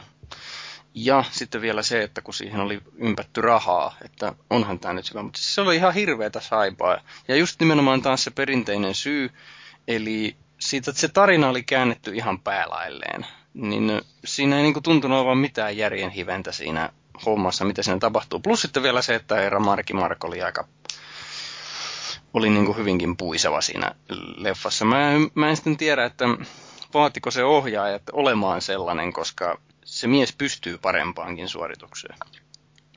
Joo, ja tässäkään ei ehkä, mikä niin kuin Max Payne 1 oli varsinkin, niin, niin kuin tämä tarina menetyksestä ja kun menettää perheensä ja lähtee sen viitoittamana kostamaan, niin sit, sitä ei oikein niin kuin lähdetty leffassa sitten yhtään sen enempää luovimaan, että se muuttui hyvin äkkiä tämmöiseksi geneeriseksi toimintaleffaksi ihan ilman niin pelisisältöäkin, niin hyvin geneeriseksi mätöksi, jossa ei sitten ollut mitään järkeä, mutta jotain de- demonipenkeleitä sillä lenteli, jotka oli kyllä se huumeenalaisuudessa. Mm. Ja jotain tämmöistä random, random happeningia. Oliko Jepulla mitään mielipidettä tällä? Tota, vai haluaako hän säästää kommenttinsa niin, no, tonne, tonne, kun no. puhutaan parhaista ja pahimmista muistoista. Joo. Joo, saattaa sinne. Joo, eli tulevaisuudessa tässä jaksossa In the name of, name of the King ja Jepu kertoo, mutta ei ihan vielä. Ja sit tosiaan ole, olemma 2010-luvulla ja tässä nyt ei ole, tai sanotaan varsinkaan länsimaissa ei ole mitään isompia tuotantoja tullut, että totta kai sitten Aasiassa ja tämmöisiä niin direktu DVD-juttuja, tai me ei olla itse oikeastaan nyt käsitelty ollenkaan, mutta suoraan Devulle tulevissa, niin on toki ollut läpi vuosien shittiä, mutta 2010 näyttäisi olevan tämmöinen ajopelit in ja ajopeleistä tehdyt leffat, ja hyvin pitkälti vaikuttaa tämä Fast and Furious-sarjan menestys, mikä tuleeko se nyt seiska osa seuraavaksi, vai onko se Joo. osa? Seiska taitaa olla ihan uskomaton niin, sekin. Joo, niin voin, voin tässä nyt kertoa, eli tälle vuosikymmenelle mahtuu muun muassa Gran Turismo, hyvin juonellinen peli, kuten kaikki varmaan tietääkin. Kyllä. Ja tämä itse tämä peli kes, onkin ehkä tämmöinen dokumentaarinen ote itse enemmänkin, eli se kertoo tosi, tosi tapahtumiin perustuvan tarinan tämmöisestä entisestä Gran Turismo-pelaajasta, joka innostui sitten sitä pelisarjasta niin paljon, että ryhtyi kilpailemaan, kilpailemaan tota, ihan ammattilaistasolla, niin hänen tarinaa. Ja tota, sitten tulee Need for Speedia, Breaking Badin tyypiltä, Spy Hunteria, kummatkin jälleen tämmöisiä hyvin juonellisia pelejä ja sitten ei ehkä mennään nyt, eli Need for Speedissä niin on Breaking Badin tämä Aaron Paul Hall, ja idea on siinä muistaakseni se, että hänet niin kuin kiilata jonnekin pusikkoon ja sitten hän haluaa kostaa ja liittyy johonkin jengiin ja aikookin no saada sen voittoon. Joku tämmöinen siinä oli muistaakseni se juon. Olisiko siinä vähän sama idea, että se on niin kuin tämmöinen henkilökohtaiseksi muuttuva se most wanted idea, että pitää niin kuin kohota semmoisessa katukisa pahisten joukossa niin kuin sinne ykköseksi. Mm, jotain varmaan tämmöistä. Enin pää, pääasiahan siinä on vaan autoporno, niin kuin ollut no, peleissä ja mu- myös että noissa Fast and Furiousissa. Ja siinä on nyt kehuttu mun mielestä, että siinä nyt koitetaan tehdä ainakin tota, niin ihan stuntteina nämä kaikki autohommat sun muut, että ettei niinku leikitä niillä efekteillä liikaa. Et joskus 2000-luvun alussa se oli varmaan hieno homma, että kaikki tonni tietokonegrafiikalla ne hommat, mutta nyt se on taas in, että tehdään oikealla autolla Joo, mahdollisimman vähän efektejä. Kyllä, ja se on se paras tapa, millä tehdään näitä. Että No siinä on just se, että jos haluaa, että se näyttää oikealta, niin se kannattaa tehdä oikeasti mahdollisuuksien Joo. mukaan. Et mä luulen, että siinä on se niinku ideana, että jos katsoo näitä joitakin autoleffoja, mitä nyt on tullut tässä, niin siis se niinku näkee, että se auto ei oikeasti käyttäytyisi noin. Niin se häiritsee. Se häiritsee sitä immersiota siinä leffassa. Joo, kyllähän se sanotaan hyvin tehty tietokoneefekti on huomaamaton mutta hyvin usein ne on niitä huonosti tehtyjä ja ne saattaa pilata sitten sitä varsinaista katselukokemusta aika paljon. Näinpä. Mm. Ja sitten tosiaan Spy Hunteri on tuloillaan joka alkujaan on, oliko tämä Amiga vai Commodore. Jälleen äärimmäisen juonellinen peli, mutta tämä, itse tämä leffa niin perustuu tähän, mikä Pleikalle ilmestyi. Oliko tämä nyt ykköselle vai kakkoselle? Jossa... Pleikkari kakkoselle varmaan muistan, että mä oon sillä pelannut. Joo, eli The Rock oli antanut kasvonsa siihen. Ja se oli itse alkujaan sen niin kuin sisarteokseksi tarkoitettu, että Rock olisi siinä pääosaa näytellytkin, mutta se ei koskaan toteutunut. Tällä hetkellä siinä on toi Zombielandin ohjannut Ruben Fleisserin ohjaajana kiinnitetty, mutta mitään muuta ei leffasta ole vielä tietoa. Ja sitten jos nyt päätetään tämä leffa tai autoleffa-osuus, niin ei varsinaisesti pelileffoihin, mutta lähinnä tätä niin kuin järjettömyyttä korostaan, että mistä näitä niin kuin leffoja ylipäätänsä tehdään. Että Fast and Furious myy niin paljon, niin on muun muassa näistä Hot Wheels pienoislevuista niin tulossa oma leffansa. Mutta toisaalta Merceistä tehtiin kansanleffat, että eikä ne lelut nyt niin poikkeava juttu tuolla elokuvamaailmassa ole ehkä. No joo, ihan hyvä huomio. Me ollaan nyt tässä puhuttu hyvin aktiivisesti ja yksinomaisesti näistä länsimaalaisista leffoista, mutta kyllähän nämä itämaiset ihmisetkin on pelileffoja tehtaillut. Joo. Minäkö jatkan? Jatka yksin vaan, sä, en, en, en sä pääsääntöisesti, pääsääntöisesti sä tota, nämä kaivoit esille, niin pohjusta, niin muut kommentoidaan. Joo, eli tota, no, mennään vähän harvinaisemmasta sitten näihin vähän tunnetuimpiin, niin Takashi Miike on tämmöinen kultti japanilainen ohjaaja, joka tekee hyvin erilaisia teoksia ja hyvin nopeaan tahtiin ja hyvin mielenkiintoisella konsepteilla dikkaan ohjaajasta, vaikka hänen niin kuin joka toinen leffa on aika surkea, joka toinen leffa on mestariteos, näin niin kuin kärjistäen. Mutta hänellä on tämmöinen Like a Dragon-niminen leffa, jota mä en katsoessani tiennyt pelileffaksi ollenkaan, mutta se perustuu tähän Jakusa-sarjaan, mikä on Pleikalla ilmestynyt. Ja Väli, ker- välijuttu. Joo, kyllä. Oletteko Oletteko pelanneet Jakusa-pelejä? Minä olen pelannut kolmosen, nelosen ja sitten sen ultimaattum paskan, oliko se Dead Souls? Kolmosen on itse pelannut. No. no mä, mä en ole itse vielä yhtään Jakusaa päässyt pelaamaan. Et jotkuhan on niinku suostellut, varsinkin niille, jotka on tykännyt sen muista, niin että se Jakusa on jonkunnäköinen henkinen jatkoisa, mutta mä en ole vielä oikein ymmärtänyt, miten se on, on semmoinen. Mutta tota, kai se jos, jos, jossain vaiheessa voisi ehkä tsekata jonkun niistä. Ne, mitä on lännessä tullut nyt Pleikka kolmoselle nämä kolme peliä, niin mä suosittelisin sitä kolmosta. Mun mielestä se on niin kuin ehjin se ja. tarina ja, ja tota, pohjustuksena vaan sitten se, että mä en muistaakseni kirjoittanut sitä kolmosesta arviota, mutta se ei niin kuin yhtään helpota itseään. Siinä ei niin kuin yhtään helpoteta tai tuoda jotenkin selityksien kanssa sitä japanilaista maailmaa yhtään niin kuin länsipelaajalle. Että sieltä ostetaan jotain niitä, niitä, niitä japanilaisia ruokia ja siinä käytetään siis sellaisia käsitteitä, jotka ei niin kuin sinänsä välttämättä aukea ihan heti, mutta siihen tottuu kyllä siinä ajan kanssa. Mutta et, et, mä yleensä en tykkää näistä uusista japanilaisista peleistä, mutta tästä mä pidin, vaikka tämä on, vaikka Jakusa 3 oli niin kuin ihan läpeensä japanilainen kuitenkin. Mutta mut siinä oli jotenkin se tarina ja ne henkilöhahmot, niin se kantoi no, onko siis, onko siinä, mä en ole oikeastaan niin oikeasti niin kuin millään tavalla tutustunut tuohon sarjaan, niin onko siinä silleen, että se menee aika suoraviivaisesti eteenpäin, vai pääseekö vähän vapaammin liikkua siinä kaupungissa? Ja... Se on Japanin GTA käyttää. Joo. Japanin GTA kyllä. Niin, eli siinä sillä tavalla tulee jonkun verran niitä sen mua yhtäläisyyksiä kanssa. Mm. Joo, siinä on vaikka mitä tekemistä ja sivuja ja tolkuttomasti sun muuta. Okay. tosiaan... Onko pelannut Jakusaa? Joo, sitä kolmosta. No niin. Tykkäsitkö? Oli ihan ok. Niin. Varmaan puutteessa. Niin, Vikkis voi siis, niin, ihan ok, ei jäänyt mieleen. niin. to, to, no. tota, mä saan, mm. tota mä saan kuulla aika usein Ihan ok. Ei mitään. Ei ollut iso eikä pieni. Mm.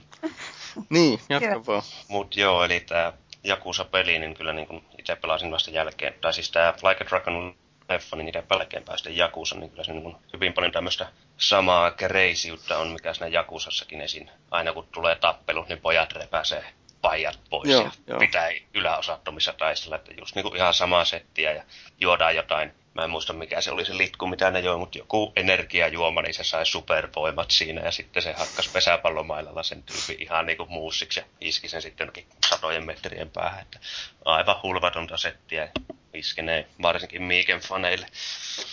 Ja Miikestä, jos jatketaan vielä, niin ei varsinaisesti pelileffa, mutta voisi aivan yhtä hyvin olla. Eli tämmöinen kuin Jattaman.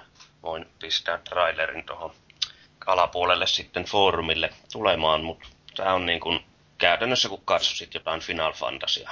Et siinä on niin kuin kaikki nämä vihollisesittelyt tulee just semmoinen ylimalkaiset noikajot ja siinä on possunenäisiä sivuhenkilöitä ja niin kuin ihan tämmöistä järjetöntä japsishittiä, joka on vaan niin, niin outoa, että se naurattaa. Mut, anteeksi. Mennään Miikestä eteenpäin ihan näihin oikeisiin pelileffoihin, niin kiinalaistuotantoa, mutta länsimainen, tai sanotaan kiinalainen ohjaaja, mutta länsimainen tuotanto, niin Dead or Alive, joka perustuu tämmöiseen höllyvään ja sulavaan taistelupeliin, jota varmaan itse kukin on pelannut ja varmaan Vellulla on tästä höllyvyydestä jotain kerrottavaa. Siis mä muistan sen, että siinä on sivuroolissa tämä Robin Show, joka näytteli Liukangia tässä Mortal Kombat-elokuvassa. Siitä on jatkoosakin, mutta siitä ei tarvitse puhua siis Mortal Kombat 2. Mutta tässä Dead or niin kun ne pelit on hyvinkin, hyvinkin selkeästi keskittyy kaiken maailman naisten hyllyviin ruumiinosiin ja muuta, niin jotenkin se ohjaaja on tämän aspektin tietyllä tavalla tavoittanut siitä, että ne, että jos unohtaa niin kuin realismin ihan täydellisesti ja ajattelee sitä vaan semmoisena aivot vapaalle silmäkarkkina, niin mun mielestä se on ihan jees elokuva. Et se on kumminkin ihan hyvin toteutettu ja luistaa eteenpäin ja onhan ne hauskoja ne taistelukohtaukset siinä ja muuta. Siinä mielessä on ollut kyllä ihan perille uskollinen, että nämä on vähän liian lautoja nämä näyttelijät tässä tota, ne, leffassa. Että joku Devon Aoki ja sitten, no Jamie Presley nyt on ihan tommonen kiva, kiva tytsy siinä niin, mutta No mut hei, tota, Jepulla on joku kehitysidea seuraavaa Dead or Alivea ajatellen. Joo, mä aloin, aloin itsekseni miettiä, mitä hauskaa se olisi, jos nämä hyllyvät kehonosat, eli tissit, olisi korvattu seuraavan pelin hyllyvällä läskillä. Se olisi mielestäni ihan hysteerisen näköistä.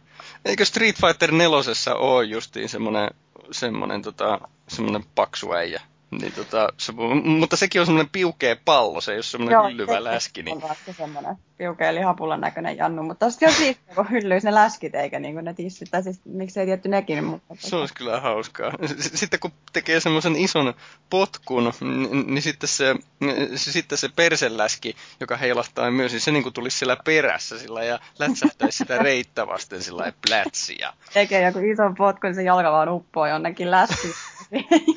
niin, niin se on siis kato tämmöinen counter-isku. Että jos painaa oikeita nappia, niin se, niin se, joka ottaa iskun vastaan, niin se jännittää vatsaläskit ja sitten se uppoo to, to, tosiaan sinne läskeihin ja jää kiinni ja sitten sitä voi, voi mättää turpaan siinä ennen kuin se saa kiskastua sen jalkansa irti sieltä läskistä. Tai sitten vaan kylmästi kaatuu sen läskin ruuhansa päälle niin kuin sen tytön päälle, mikä on siinä vastassa ja tukehduttaa sen sinne alle. No niin. joo, senkin kävis. Tässä on aineesta. Joo, tilasta selvästi löytyy myös. Kyllä, varmasti myyntimenestys. Läskifetisisteille ainakin. Joo. Se pitäisi olla sitten niin kuin tasa-arvon vuoksi myös sellaisia läski- tai lihavia tyttöjä kanssa, että mm. jossain pienissä bikineissä. No tota, Pikkis haluaa varmastikin sanoa muutaman sanan omasta mielestään erittäin loistavista pelielokuvista, tai ainakin vähiten huonoista vähiten huonoista, eli tota, aasialaisissa leffoissa pysy, pysytään edelleenkin, niin Final Fantasy Kaletta, eli Spirits Within, joka aikanaan oli jumalattoman kaunis tietokoneella tehty leffa. Toki ehkä näin niin kuin Final Fantasy näkökulmasta niin lievää pettymystä, koska siinä nyt ei sinänsä ollut, tai sanotaan tämmöiset suureelliset teemat, eli maailman tai tämän planeetan sisäinen tämmöinen veri on elämää ja sitten ihmiset, paha korporaatio haluaa tukehduttaa sen, että siinä mielessä siinä oli hyvin paljon tämmöistä Final Fantasy-maista settiä, mutta niin kuin hyvin monelle pettymys tarinallisesti. Itse en koskaan ajatellut sitä niin paljon Final Fantasy-leffana, vaan ihan yksittäisenä leffana, plus että häikäistyn siihen tekniseen osaamiseen niin paljon, että pidin ihan kohtalaisen hyvänä. Mä muistan, että, pidän edelleenkin. Mä muistan, että on just tämän Spirit Witinin aikoihin, niin oli jotain semmoista keskustelua, kun se on niin hyvin tehty CGI animaata ja niin kuin, su, niin kuin nämä kaikki eleet sun muut on kanssa tehty tosi siististi, niin että tuleeko jossain vaiheessa sellainen tilanne, että noin näyttelijät voi kokonaan syrjäyttää siitä, niin että tehdään vaan animaatio ja sitten ääninäyttelyt Joo. siihen. Niin että... Joo, tämä oli kyseinen keskustelu, muistan itsekin, että hyvin voimissaan tuolloin 2001.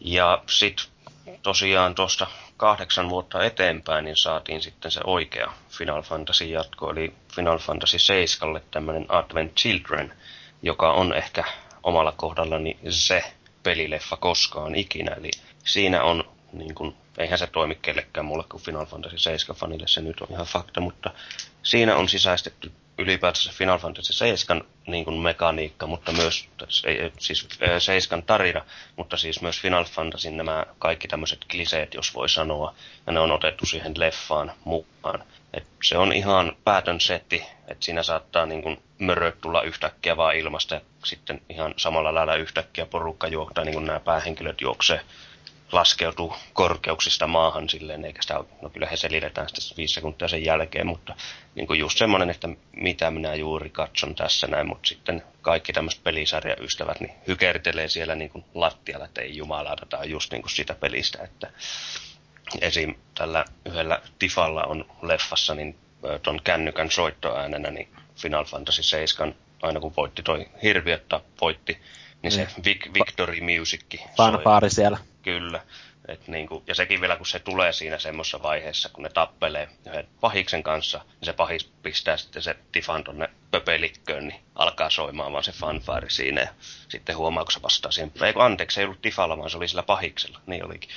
Se pahis vastasi siihen puhelimeen, että just tämmöisiä loistavia niin kuin kunnianosoituksia seiskaa, mutta myös niin kuin Final Fantasia yleisesti. Että se, se toimi kyllä fanille oikein hyvin.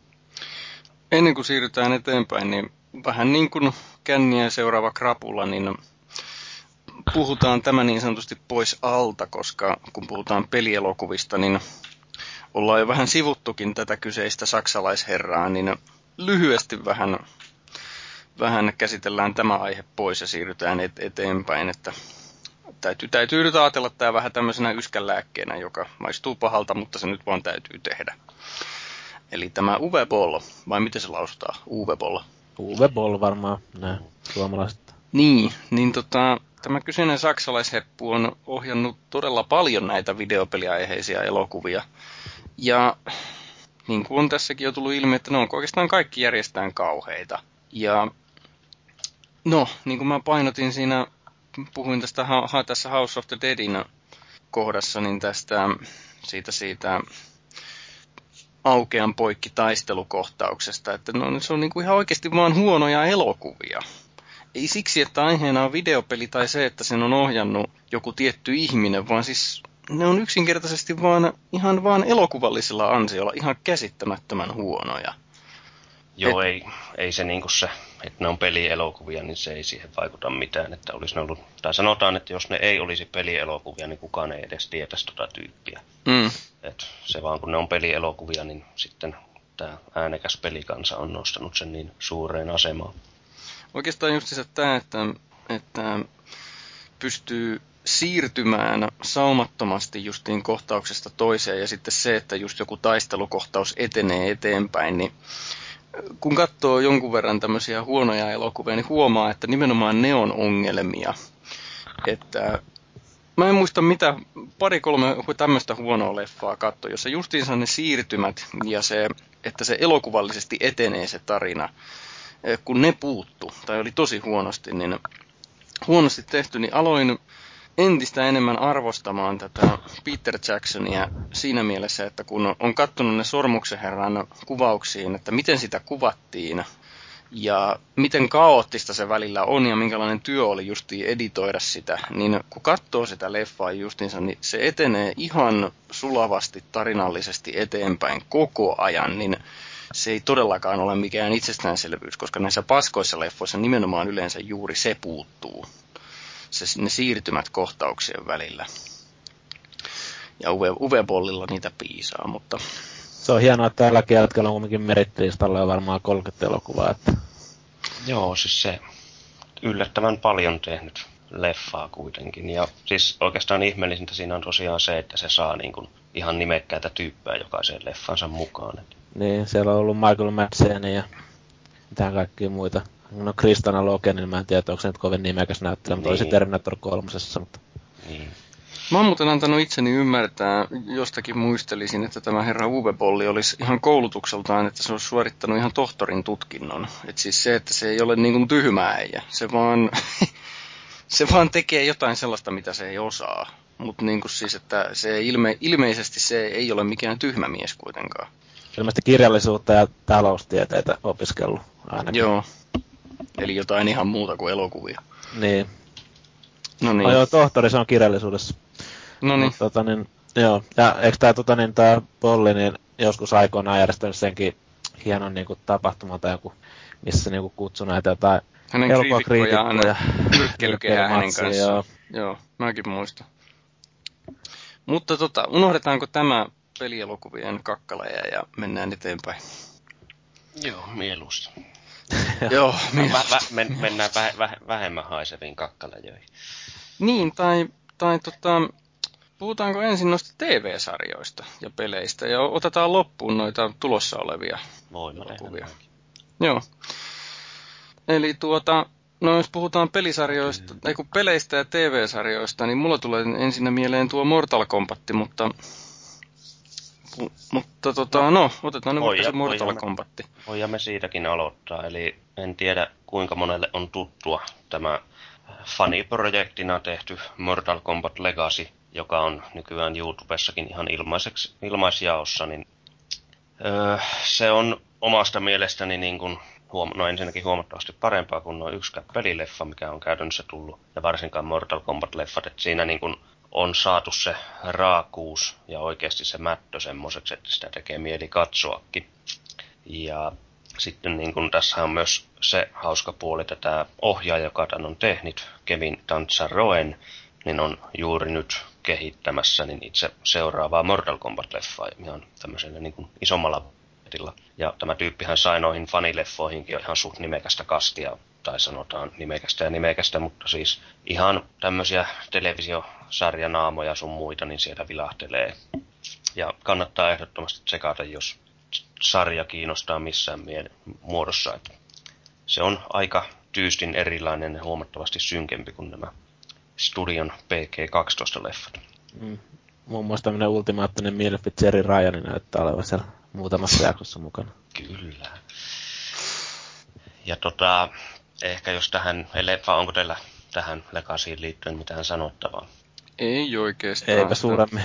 Odotetaan innolla sitä seuraavaa Mortal Kombat-leffaa. Että... Joo, ja kuinka se päästään pilaamaan, kun se studio pistää sen K14, että saadaan enemmän massia yleisöltä.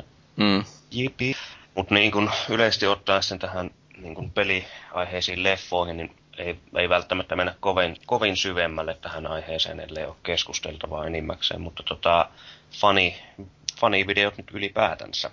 Eli näissähän on huomattavasti enemmän sydäntä mukana kuin noissa studion projekteissa ja muun muassa Half-Lifeista on olemassa ja ellen väärin muista, niin se on kolmososa on Kickstarterissa meneillään tällä hetkellä. Ja sitten Skyrimistä on tehty ja Falloutista on tehty. Ainakin. Ja Metal Gear Solidista on muistaakseni italialaiset tehnyt. Okei. Okay. Että niin kun hyvin tämmöistä mennään kameralla kuvaamaan ja tehdään halvalla, mutta jotenkin ne sattuu olemaan silti melkein parempaa settiä kuin nämä studion, että siinä on tosiaan se on se fanitausta näkyy, että ne elää sitä maailmaa, ne tietää tasan tarkilla, millaista se pitäisi olla. Ja se myös yleensä on sitten sen näköistä, vaikka se teknisesti ei välttämättä niin hienoa olekaan.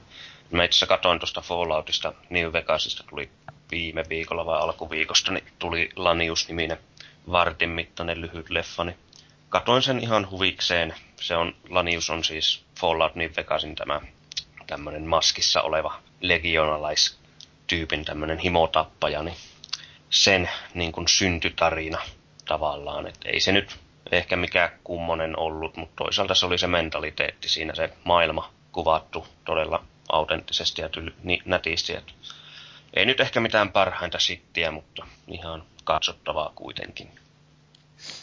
Tuli vaan näistä fanivideoista mieleen niin kuin HMC India, tämmönen suomalainen porukka, mikä on tehnyt niinku, tehnyt Battlefieldia ja johonkin muihinkin tämmöisiä niinku live action niinku, trailereita kautta videoita, ja näyttää olevan Medal of Honorista myös. Että tota, niin, siellä on muun muassa toiminnan keskellä tämä hieno mies Ristori de Mikkola taitaa olla siellä. Ja Löppösen Mikko se kaveri, joka yleensä ne tuottaa ja kuvailee ja muuta, mutta jonkun verran kaiken näköistä toimintapätkää on vääntänyt kanssa myös niin kuin peleihin pohjautuen, että mm. aika lyhyitä pätkiä, että yleensä semmoisia 10 minuutin videoita, 5-10 minuutin pätkiä. Yleensä semmoisilla on hyvä aloittaa, jos on joku idea justiin, mitä haluaa toteuttaa. Niin. Tuossa esim. just toi Tansareoni, joka nyt pääsee leffaa tekemään, niin samalla laillahan tämä District 9 ja Elysiumin ohjaajahan aloitti YouTube lyhyt videoilla, joista sitten studiot innostui. Ja, öö, en muista nyt, on, on olemassa myös muitakin ohjaajia, jotka siis tekee nykyään ihan studiotason settiä. Et siinä mielessä tuommoinen antaumuksella tehty fanivideo voi ollakin ihan hyvä keino päästä sitten ohjaajaksi tai vastaavaksi ja sitten niin isompien budjettien käsiin tekemään oikeasti sellaista visiota, minkä haluaisikin. Sitten mä en tiedä, miten ylpeitä on tämä HMC Indie-porukka siitä, että ne on saanut tehdä Martin Aito-lehdelle musiikkivideo. Aha. Niin. Että, tota, sit, no en mä tiedä, viitis mä sanoa, mitä ne on sanonut siitä, että, niinku, että miten hienoa se oli tehdä se video sen kanssa, mutta on se aina tällaista. On, on. Joskus joutuu, joskus joutuu uhrautumaan. Mm. Haluatko sanoa, kumpi oli ensin, Defiance peli vai TV-sarja? Mä en tiedä, on kyseisestä sarjasta mitään. Eikö se TV-sarja ollut ekan? Vai eikö hetkinen? Aika samoihin aikoihin tuli, kun se sarja on tullut vasta yksi kausi. Mutta tota, en osaa kyllä sanoa, kumpi oli oikeastaan ensin. No, Mut siis mikä se on? Mä en tiedä yhtäkään mitään siitä. Se on semmoinen, tota, se sarja pyörii tota, Jenkeissä tuolla Sci-Fi-kanavalla. Ja tota, mulla on vähän heikko kohta kaikki uusi Skifi, niin mä aloin sitä seuraamaan. Sitten mä, sitä, mä oon sitä peliä pelannut jossain määrin, mutta se ei kyllä, se on MMO, niin se ei oikeastaan kiinnosta mua yhtään. Ja se ei ole kauhean niin kuin, tota, mielenkiintoinen, mutta ilmeisesti se on kuitenkin saanut ihan kohtalaisia arvioita se peli ja pelaajia siinä niin kuin jossain määrin kuitenkin riittää, että periaatteessa niin kuin, vaikka ne sijoittuu samaan maailmaan, sarja ja peli, niin ne ei sitten taas suoranaisesti liity silleen toisiinsa, että niissä on niin kuin ihan eri lokaatiot ja kuvaa eri tapahtumia ja näin. Mutta siis periaatteessa toi niin kertoo siis vuoden 2046 ihan niin kuin maaplaneetasta. Niillä on siellä, siis tämä sarja kertoo sen autonomisesta kaupungista, missä on sitten tosi tyypillisesti useita eri rotuja, jotka niin kuin yrittää siellä leikkiä vähän, että edetään sopussa, mutta totta kai siellä on kaikkia konfliktia tuollaista meininkiä. Ja sitten taas, mä muistan mihin se peli sijoittui, mutta se oli sitten johonkin niin kuin ihan erilaisiin maisemiin ja näin. Mutta se, mikä on jännää, että niillä on sci on Facebookissa menossa tota, äänestys, nyt kun tulee toinen tuotantokausi, että tota, niillä on ollut joku skaba siellä pelin sisällä, että on pitänyt suorittaa jotain tehtäviä, jotain, että pääsee väkeä jatkoa silleen, niin nyt siellä on joku tyyli kymmenen tai jotain pelihahmoa, mistä voi äänestää, että kuka kirjoitetaan mukaan siihen sarjaan sitten toiselle tuotantokaudelle. Että varmaan joku pieni haista paskarooli, mutta niin kuin anyways. Okei. Okay. Ei ole mikään kauhean hyvä sarja, että niin kuin, vähän sitä, sillä siis kun tuli puheeksi, että mä oon kattonut sitä, niin mä itse asiassa luulin, että mä en ole kattonut sitä kautta loppuun, että mä en muistanut kahta vikaa jo ollenkaan, koska korkealentoista skeidaa, mutta tota, sitten mä kaiveltua sen että mä itse asiassa oon kyllä kattonut ne joo, ja sitten mulle palautui jotain flasareita, mutta... Korkealentoista skeidaa. N- nyt kaikki ku- kuuntelijat, niin tätä kannattaa nyt tota, sitten siteerata jatkossa ainakin. Mä ainakin yritän muistaa käyttää jatkossa, kun tota, mobissa puhuu peleistä, jotka ei ole niin ollut hyviä, niin korkealentoista skeidaa. Joo, tai ei voi sanoa, että niinku on huono sarja, mutta se on just sellaista niinku takuu varmaa peruskipiä, sellaista vähän niinku pakkoja skipiä oikeastaan sellaista. Varmaa helppoa, ei mitään jännää tai mitään. Ja toki tätä nyt voidaan lähteä vähän pidemmällekin miettimään, että nyt kun on toissijaiset näytöt tulossa ja sun muuta seuraavalla polvella ja Quantum Break, The Finish Next Game, joka kanssa yhdistää jossain määrin niin televisiosarjaa ja peli, mutta ei ilmeisesti, no, mä en nyt, siitä tuli joskus tietoa, mutta mä en ole nyt vieläkään oikein selvillä, että miten se loppupeleissä yhdistää. Mä oon itse ymmärtänyt, että siinä on valmiiksi kuvattuja pätkiä, joista se sitten valitsee aina oikean, riippuen pelaajan tekemistä päätöksistä. Mutta voin olla väärässäkin. Mm. Mutta kuitenkin tämmöinen niin kuin trendi joka mahdollisesti saattaa tulla ihan niin kuin isommaksikin, eli siirrytään pelimaailmasta leffamaailmaan ihan niin kuin, ei pelkästään tämmöisenä niin kuin erillisenä tuotteena, vaan ihan niin kuin keskenään. Joo, eikö tota niin, tuli vaan näistä peli plus TV-sarjan hommista mieleen, niin eikö toi sillä Xbox Onelle pitänyt tulla joku Halo TV-sarja, missä oli Spielberg ohjaajana? Joo, pitäisi olla tulossa. Et sieltäkin on varmaan takuu varmaan laatu tiedossa. Todennäköisesti, koska Spielberg. Kyllä, joo. Niin. Tota, tuossa uutisissa puhuttiin tulevista pelielokuvista, niin, niin tota, kukaan nyt ei varmaan ole hirveän yllättynyt siitä, että kyllä näistä peleistä yritetään, yritetään jatkossakin tehdä, tehdä elokuvia, koska ihan oikeasti kyllä pelitkin osaa hyviä tarinoita kertoa, että niitä ei vaan osata aina sitten välittää siihen elokuvalliseen muotoon, että Pikkis on vissiin tätäkin pohjustanut, niin ole hyvä. Ai, kiva. Tai sitten tuohon sinun lisäteksi, niin minkä sanoin jo aiemminkin, että tai sitten ne pelit valitaan semmoisista, tai siis pelileffat valitaan niin. semmoisista peleistä, missä ei sitä juuri ole. tarinaa ole, niin. Mm. Mutta joo, eli tulossa olevia, siinä nyt äsken puhuttiin niistä autoleffoista, mutta Ubisoftilta, tai Ubisoft lähtenyt nyt ihan kunnolla leffabisnekseen mukaan. Ja tämä on itse ihan semmoinen, sanotaan, mä itse noissa leffa, leffajutuissa pyöriskelen jossain määrin, niin voi jopa olla ensimmäinen setti tämmöisiä oikeasti hyviäkin pelileffoja ihan näin niin kuin ennakko, ennakkotietojen perusteella. Mutta Ubisoftilta on muun muassa tulossa Assassin's Creedistä leffa, jonka pääosaan on kiinnitetty Michael Fassbender. Ja tämä henkilö on muun muassa X-Men First Classin Magneto ja Prometeuksen tämä robotti ja Inglorious, joo, ja sitten Inglorious Bastardsissa ja muuta. Et ihan tämmönen niin kuin Oscar-tason kalibeerin näyttelijä. Se veti tuossa Prometeuksessa kun mielestäni tosi loistava rooli. Joo, Vaik- veti. Onko tästä Assassin's Creed että kuka se on?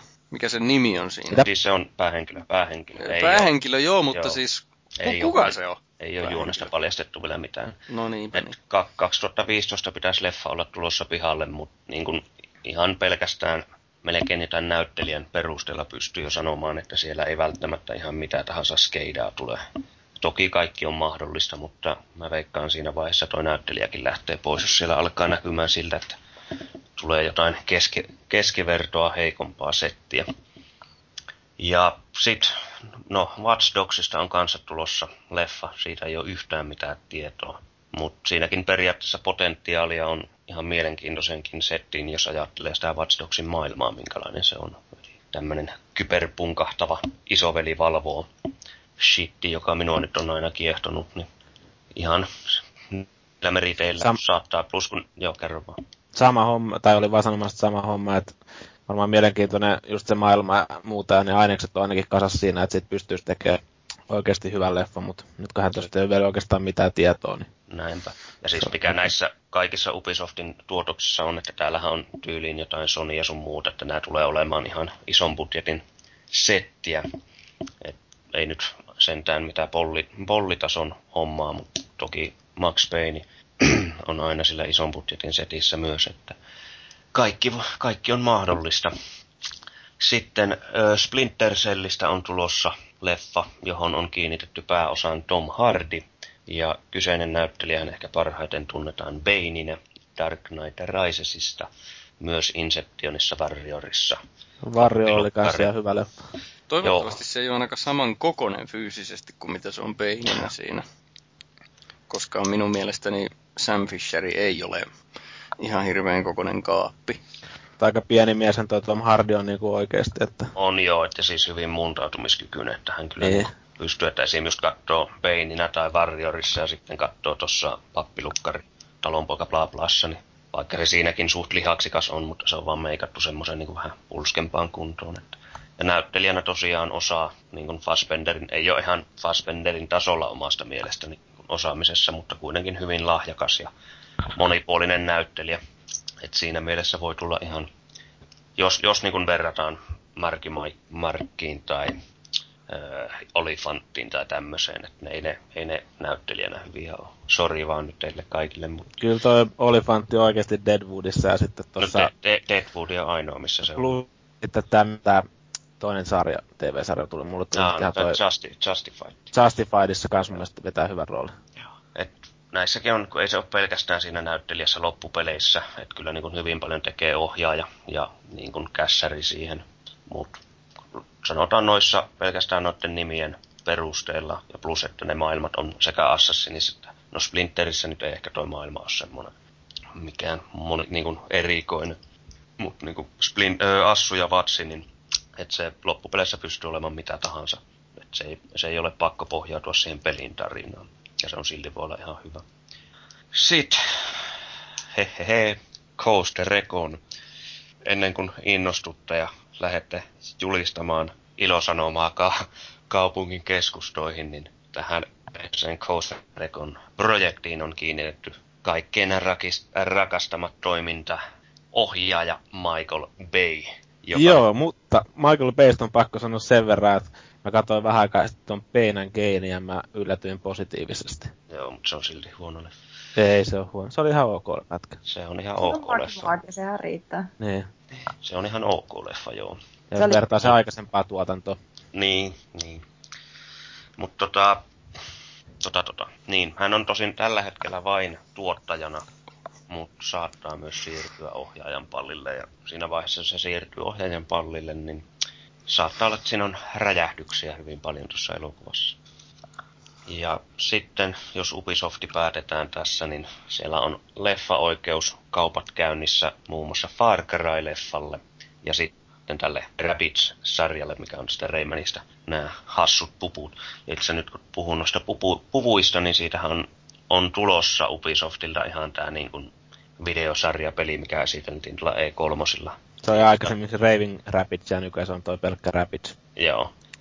Ja tota, Mä, mun on jotenkin on, vaikea kuvitella, että mitä siitä saa niinku, edes mitään hyvää lastenleffaa. Siitähän on tosiaan tulossa tämmöinen interaktiivinen televisiosarja, jossa Kinectin ja Moven avulla voi leikkiä sitten. Uh-huh. vaikuttaa niihin tapahtumiin, ampua jotain kermakakkuja sun muita. Se on hullunkurisia jäniksi loikkii siellä Kyllä.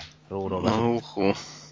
Far Cryhan voisi olla tällaista, tällaista, tällaista, että se vaikute otetaan tästä konsoliversiosta se Far Cry Instincts, jossa se niin kuin, mä en enää muista sitä tarinaa, mutta sehän saa semmoisia eläimellisiä kykyjä, eli se voisi olla vähän tämmöistä X-Men Wolverinen tyylistä supersotilasmenoa menoa sitten. Predator-tyyppistä. Niin. No joo, jos Predatorin mentäisi, niin sitten se on hieno.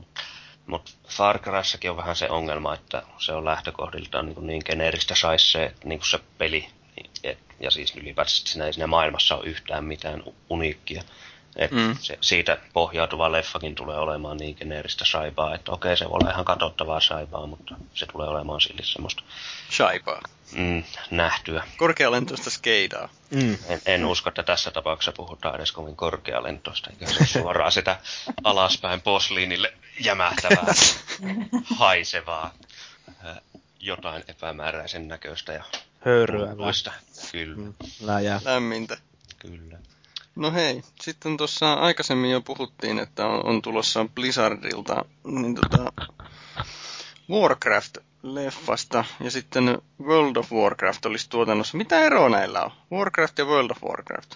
No onhan siinä aika varmaan vissikin ero, että siis Warcraftihan on tämä strategiapelisarja ja sitten World of Warcraft on tämä online tai niinku roolipeli. Joo, mutta noin niin kuin elokuvallisesti, mitä eroa niillä tulee olemaan? No, niin. No, luultavasti taisi kummatkin perustuu samaan mytologiaan, niin siinä mielessä Mä en tuosta World of Warcraftista ei ole ihan hetken kuulunut mitään, että tuosta Warcraftistahan esiteltiin tuossa jokunen kuukausi sitten, en muista millä messuilla, niin joku lyhyt pätkä ja se oli ihan niin kuin, tyypit oli ihan innoissaan siitä. Mutta olisiko tuossa Warcraftissa sitten niin kuin enemmän se, että no en saa kyllä ihan varmaksi sanoa, mutta olisiko se sitten silleen, että siinä on kumminkin jotkut tietyt porukat tulee keskenään silleen, että se on jonkunnäköinen sotapätkä, vai? Niin, se voisi olla ehkä tämmöinen, niin kuin, no siis niin. Lord of the Ringsin tyylinen. Niin. Olisikohan se yhtä korkealaatuinen sitten kuin tämä World of Warcraft? Se on jäänyt Seuraava, niin. Seuraava aihe olikin sitten. Seuraava Kerro, aihe kerro, on... sie- kerro vähän lisää siitä Warcraftista. No tota, mä kerron siitä sen verran tänä aikana, kun kuuntelijat kuuntelee tota, taukomusiikkia, niin mä voin teille jotain kertoa. Eli ihan tässä kohta, niin tauon jälkeen siirrytään siihen parhaaseen osioon, eli tota, aletaan ensinnäkin tilittämään lapsuuden ja nuoruuden ja aikuisuuden traumoja, eli muistoja pelileffoista, ja sitten myöskin katsotaan kristallipalloon, että, että tota, miten tulevaisuudessa ehkä nämä pelileffat tulee menemään, mutta tähän väliin pieni tauko.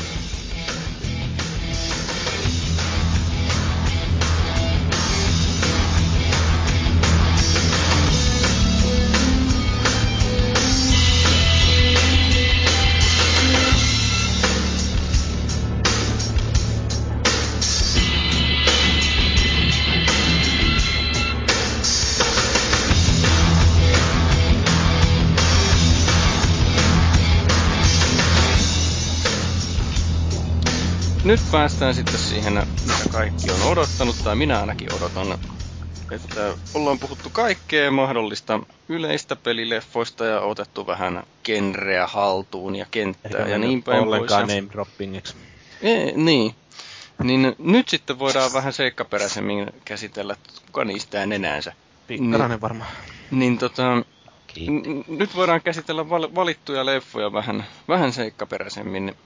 Eli jokainen pääsee nyt ääneen kertomaan, että mikä on ollut paras ja pahin muisto. Ja minä voin aloittaa tässä, että mulla on aika lailla kahden vaiheilla, että onko se paras niin tuo Mortal Kombat vai onko se Prince of Persia. Mutta tota, mä sanon tämän Prince of Persia, nimenomaan sitä mä en sano, vaan siis mä sanon, sanon Mortal Kombat vuodelta 1995. Ja mä muistan sen, että mä olin, se oli K16 se elokuva, mä olin itse 15. Ja me mentiin kaverin kanssa tota, pelko perseessä sitten alaikäisinä leffateatteriin sitä ja se oli semmoinen pieni teatteri, ketään ei kiinnostanut, paitsi meitä suurin piirtein. Ja menee pimeäksi ja ihan hiljaista vähän aikaa ja Mortal Kombat! Tan, tan, tan, tan, tan, tan, tan, tan, tan. Ja sitten se alkoi se musa siitä, niin se oli niin kuin ehkä veret seisauttaminen aloitus niin kuin leffalle, mitä Vähän semmoisen ainakin siihen scooter-tyylin mennessä- tuli tuo äskeinen. Joo, okei, okay, no Oli, sovi, oli. so, sovitaan niin. Mutta siis kumminkin niin se, se alku teki jo suuren vaikutuksen ja kyllä se niinku elokuvana, niin mulla on se Blu-ray. Mulla oli se vhs se Mortal Kombat-leffa. Sitten mulla on, oli se DVD-nä tai on vieläkin ja nyt mulla on se myös Blu-rayna. Että se on niin kuin, Facepalm. Se on mulle henkilökohtaisesti jotenkin semmoinen teiniajan merkkipaalu. Mä muistan vielä, että tämä kaveri, jonka kanssa me käytiin katsoa se leffa, niin meillä oli semmoinen tapa, että aina koulu, koulusta niin kuin syyslomalla ja jouluna ja hiihtolomalla, niin me kuvattiin tämmöisiä omia elokuvia, jotka nyt ei, nyt kun katsoo aikuisena, niin ihan, ihan saisseehan ne on. Mutta kumminkin se oli hauskaa. Ah, mä ajattelin, että teillä on ollut tapana katsoa sana jokaisena niin kuin noina aikoina uudestaan se leffa, vähän niin kuin mulla on joka joulusena perinteinen katsoa Isäni on turbomies. Niin loistava jouluaikaan klassikko. No kyllä sitäkin kattomistakin on tehty, mutta kun me kuvattiin näitä omia, omia elokuviamme sitten lainausmerkeissä, niin nyt kun katsoo aikuisena niitä meidän tekemiä pätkiä, niin sen jälkeen, silloin kun oltiin käyty se Mortal Kombat kattoos, niin joka ainoa matki sitä Mortal Kombatia, niin siitä niin kuin huomaa että miten suuren vaikutuksen se meihin teinareina teki. Ja tämä on se syy, minkä takia mun valintani parhaaksi leffaksi on se Mortal Kombat. Eli tämä henkilökohtainen vaikutus, mitä se teki muhun. Ja Sä olit just silloin siinä parhaassa teiniässä. Niin, kyllä. Nimenomaan näin. Ja fanitin sitä sarjaa silloin ihan kympillä sitten. Ja no pahin on itse asiassa, jonka mä jo mainitsinkin, mutta mainitaan se vielä lyhyesti, eli tämä Max Payne. Et kun mä menin ihan teatteriin sitä katsoa ja mä odotin siltä jotain. Ja okei, tää käytiin jo läpi. Mun pahin pettymykseni oli nimenomaan tämä Max Payne. Mä toivoin jotenkin, että sä oot sanonut kumminkin du- Doomin tohon noin, mutta et. Niin.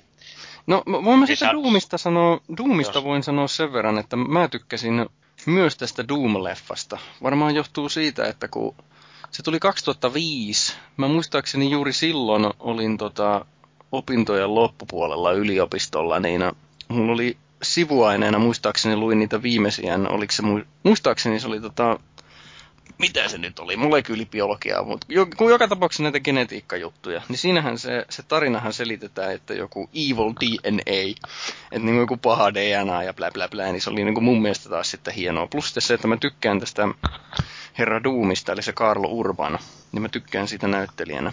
Ja siinä oli tosi hieno. Äh, joo, siinä on se FPS-kohtaus, josta suurin osa ei pitänyt, mutta mä pidin se kyllä. Sitten tämän Herra Doomin, mä en muista sen päähenkilön nimeä siinä leffassa, niin sen siskohan on toi. Hän on joku Bond-tyttö, ja tota, mä muistan sen, että sillä näkyy nännit läpi tota Rosamund Pike. Justiinsa, Rosa, mikä? Rosa? Rosamund Pike. Rosamund Pike, niin sen nännit näkyy läpi paidasta siinä leffassa, niin muistan sen.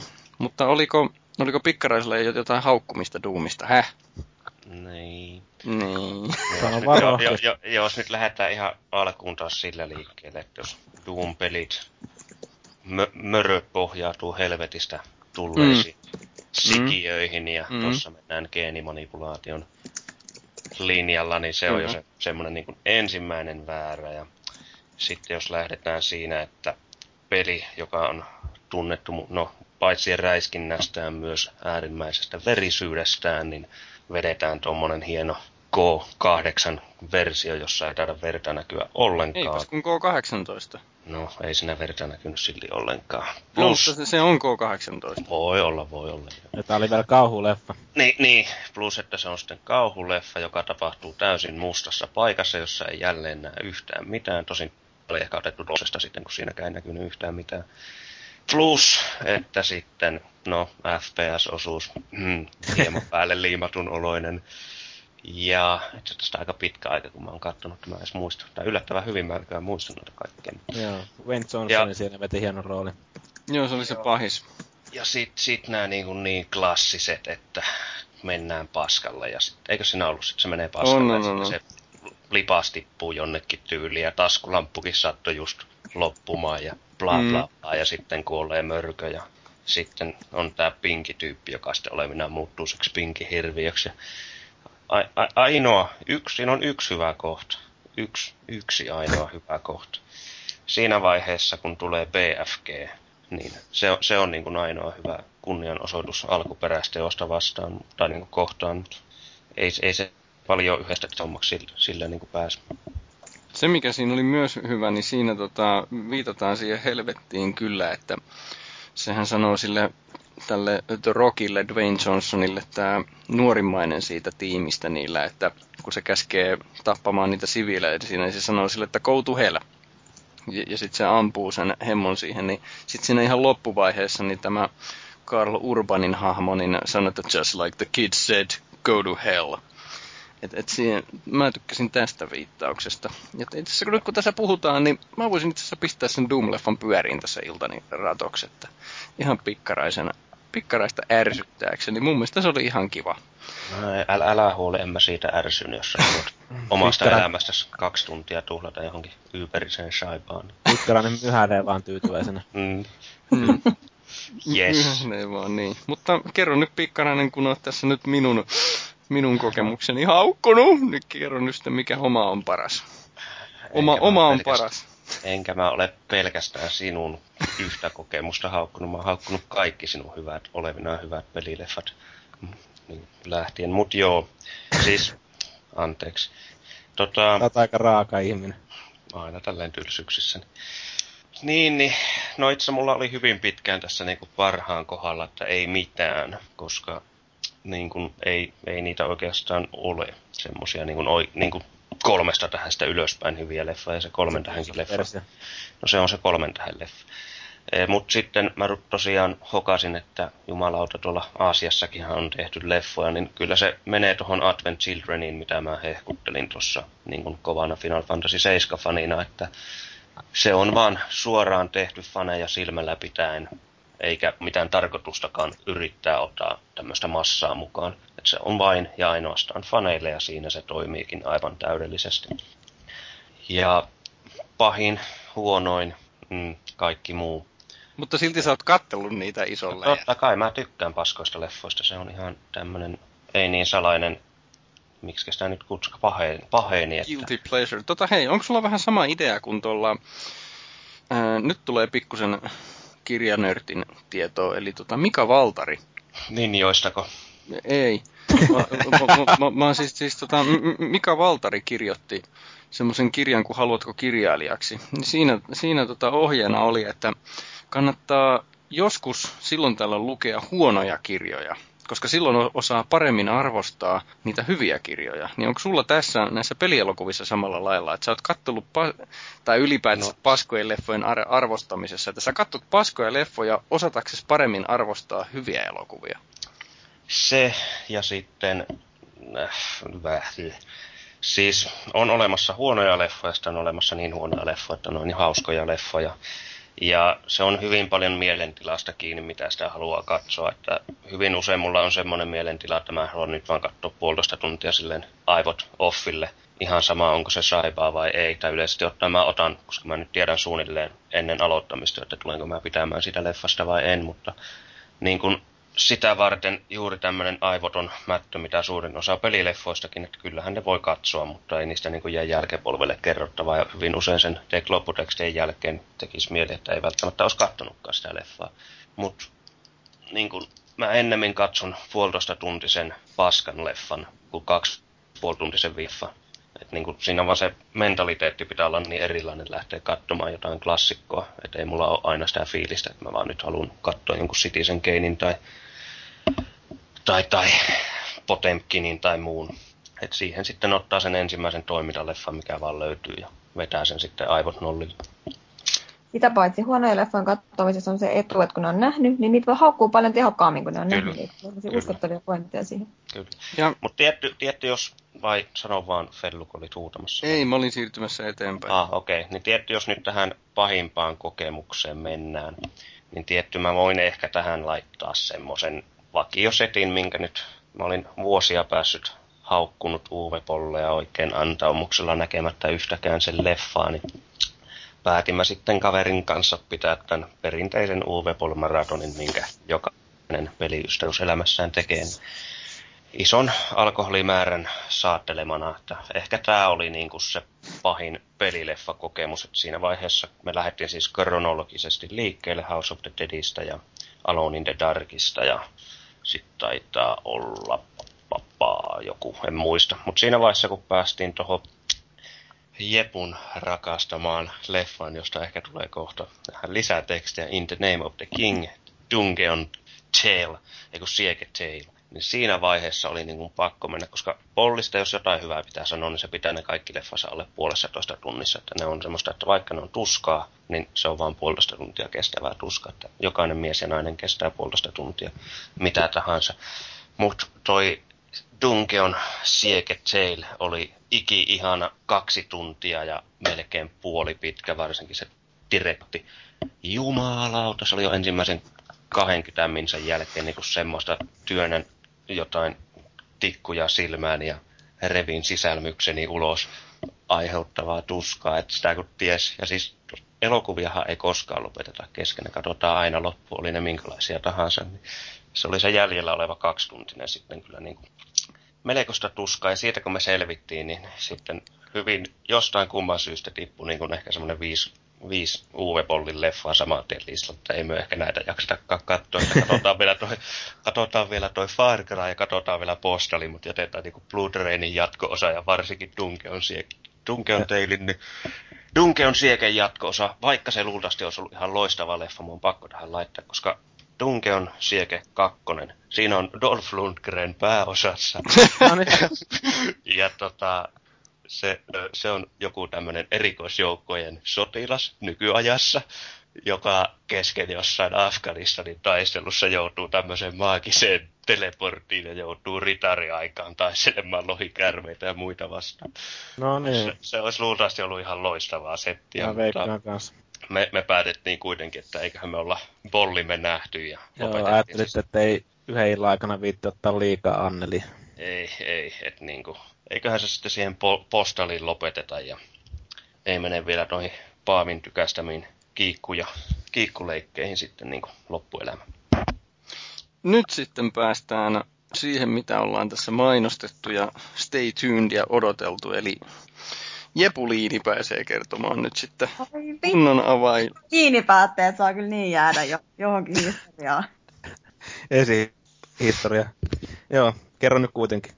Joo, tota, äh, mitään parasta muistoa mulla ei ole. Mä oon tänne laittanut tänne ylös, ei ole. Ei ole mitään, niin kuin, ei mitään, mikä olisi jäänyt mieleen. Mutta tota, äh, mun pahin pelielokuvan muisto on sellainen, mä oon hirveän suuri Jason Statham-fani. Ja mä oon totta kai katsonut kaikki sen leffat. Ja useimmat mä oon katsonut useampaan kertaan. Tätä mä en ole katsonut enää ikinä sen jälkeen, kun mä joudun katsoa sen ekan kerran. Mutta siis tosiaan toi Dungeon Siege-elokuva In the Name of the King. Ihan hirveätä kurapaskaa alusta loppuun. Mä en ymmärrä, että miten niinku... Mä en niinku... Mä, mä en pysty sanoa mitään siitä, koska se oli niin hirveätä. Se oli ihan älytöntä ulostetta, että elokuvia ei voi jättää kesken. Se oli pakko katsoa loppuun. Ja niinku, mitä vittua oikeasti? Joo, niin. Niin. Olen samaa mieltä. Mikä siinä on ideana siinä leffassa siis? Vai onko nimenomaan se, että sekään ei meinaa selvitä, mikä siinä on ideana? Se on siinä idea tavallaan. Mutta tota, siis Joo, voidaan, esim, voidaan esim. lähteä ihan siitä, että Jason Statham esittää siinä tota maanviljelijä. Joo, sillä ei ole mitään nimeä, se on vaan maanviljelijä, se sen hahmo. Joo, ja sitten se lähtee vaan tappaa sitä pahaa kuningasta siitä. Jaha, ihan niinku tosta noin vaan kesken kuokan käyttämisen päätän, että minäpä lähden tappaan kuninkaan. No saatto se menettää sinne perheensä, mutta Jotain pikkujuttuja, mutta anyways, niin. Jaha. Mites toi Markin Markin Max Payne, oliko sun siitä vedetä? Joo, suurena Marki Mark-fanina. Katson paljon Marki Mark-elokuvia. Olen kyllä nähnyt Max Paynein ainakin kaksi kertaa, mutta en mä siitä koskaan mitenkään nauttinut. Että edes Markki Mark ei voi pelastaa sitä elokuvaa, ja itse asiassa on vähän kurja, koska oikeastaan, niin kuin on todettu, niin suuri syy, miksi oli ihan paska, oli Markki Mark. Joo, en mä halua siitäkään puhua kyllä siitä aiheesta, se on kivulias paikka mulla. Joo. No, maaginen voi nyt sitten pelastaa meidät ja kertoa omansa. Joo, ja mä ajattelin eka, että mä sanoisin Prince of Persia, mutta sitten mä muutin mieltäni ja halusin jostain syystä sanoa tämän Tomb Raiderin tässä niin kuin parhaassa, vaikka mä tiedä, onko tämä nyt mitenkään paras, mutta jos niin kuin oikealla tavalla osaa ottaa tämänkin leffan, niin laittaa vaan aivot narikkaa ja antaa virran viedä siinä. Ja on siinä ihan ok toimintakohtauksia ja on tuo Angelina Jolie on niin kuin kumminkin sen verran ihana nainen ja varmaan parhaimmillaan melkein näissä leffoissa niin ulkona ja perusteella, että niin siinä mielessä toimii ihan kivasti, kivasti ja kumminkin ehkä vähän semmoista jotain edes saatu etäisesti jotain Indiana Jones meininkiä siihen niin mukaan, mutta Daniel Craigin kanssa on yksi hieno näyttelijä mukana. Ja sitten tämä Se on alasti so- siinä.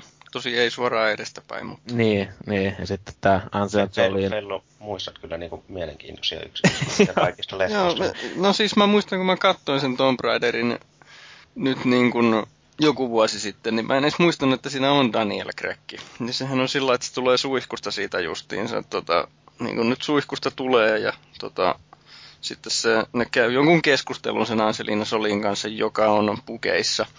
Ja sitten se katsoo alaspäin se Lara Croft ja sanoo vaan, että always a pleasure. Lähtee nostelemaan siitä, niin sitten Daniel Craig vaan sanoo siinä, että en, ja nyt kylmään suihkuun.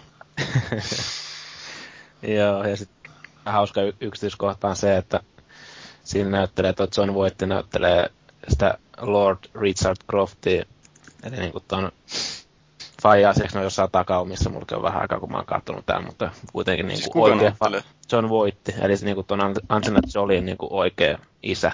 Aa, joo. Näyttelee joo. sitä, no sitä roolia siinä. Niin. Sitten tässä näyttää olevan näköä tämä Ian Glenn, joka on ehkä tällä hetkellä enemmän tunnettu Game of Thronesista. Että tota, mikähän se nyt sen roolihahmon nimi oli siinä, mutta ei tainnut olla tämäkään kaveri vielä silloin niin tunnettu kuitenkaan. Mitä se on tehnyt kaiken näköistä, se on toi Jorah Mormontti siinä Game of Thronesissa. Mutta siis silleen loppupeleissä, että ihan, jos osaa oikealla tavalla ottaa, niin ihan katsottava elokuva. Sitten mä menisin ihan vaan ton Jean-Claude Van Damme hauiksen takia sanoa tuosta Street Fighterin, mutta jätin kumminkin sitten sanomatta, että ehkä noissa pahimmissa leffoissa, niin mä yritin katsoa tota, niin, tota Dead or Alive, mitä, mistä puhuit aikaisemmin. Mä katsoin sitä varmaan joku 40 minuuttia, ja siinä vaiheessa rupesi valuu veri silmistä, että jotenkin niin, niin ala-arvoinen se tarina ja niin kaikki muu, vaikka siis ei siinä pelisarjassakaan se tarina nyt millään tavalla loista, mutta siis niin yllätyksettömästi kaikki mm. niin kuin, hoidetaan sinne turnaukseen mukaan ja ok on siinä jonkun verran silmäiloa sit niissä näyttelyissä ja näin, mutta tota, niin ei sekään niinku vaan ilmeisesti pitänyt kovana leffan loppuun asti, että joutui lopettaa kesken. Vaikka Netflixistä koitin katsella sitä, että raakaa on toi elämä välillä. niin, kauheita traumaja kyllä jäänyt. Eipä tässä nyt niin hirveästi niitä hyviä ollut, että, että tota, niin, hy- hyviä taisi olla Mortal Kombat, jo, joka ei ollut teidän mielestä hyvä. Prince of Persia, joka oli kohtuullinen teidän mielestä. Doomi, joka ei ollut hyvä teidän mielestä. Final Fantasy Advent Children ja sitten Tomb Raideri, mutta eipä muuta. Mutta että... Tomb Raiderikaan ollut kenenkään mun mielestä hyvä kuin mun mielestä. No kyllä se ihan katsottavaa on. Mä muistan kanssa sen, että kyllä sen ihan millään katso. Nimenomaan sen ekana. Se toinen oli jo lähinnä vaan tylsä. Mm. Sitten katsotaan vähän kristallipalloon. Eli visioidaan, mitä pelielokuvien, tai siis ei visioida sitä, että mitä pelielokuvia tulee tulevaisuudessa, koska eiköhän niitä nyt ole jo pohdiskeltu, vaan se, että mitä ne ehkä voisi tarjota, voisiko ne kehittyä edes jotenkin. Niin tota, videopeleissä varmasti muistatte, teilläkin on jo sen verran ikää, paitsi Jennille, joka täyttää kohta 17. Totta. Niin tota... Ikinuori. Joo.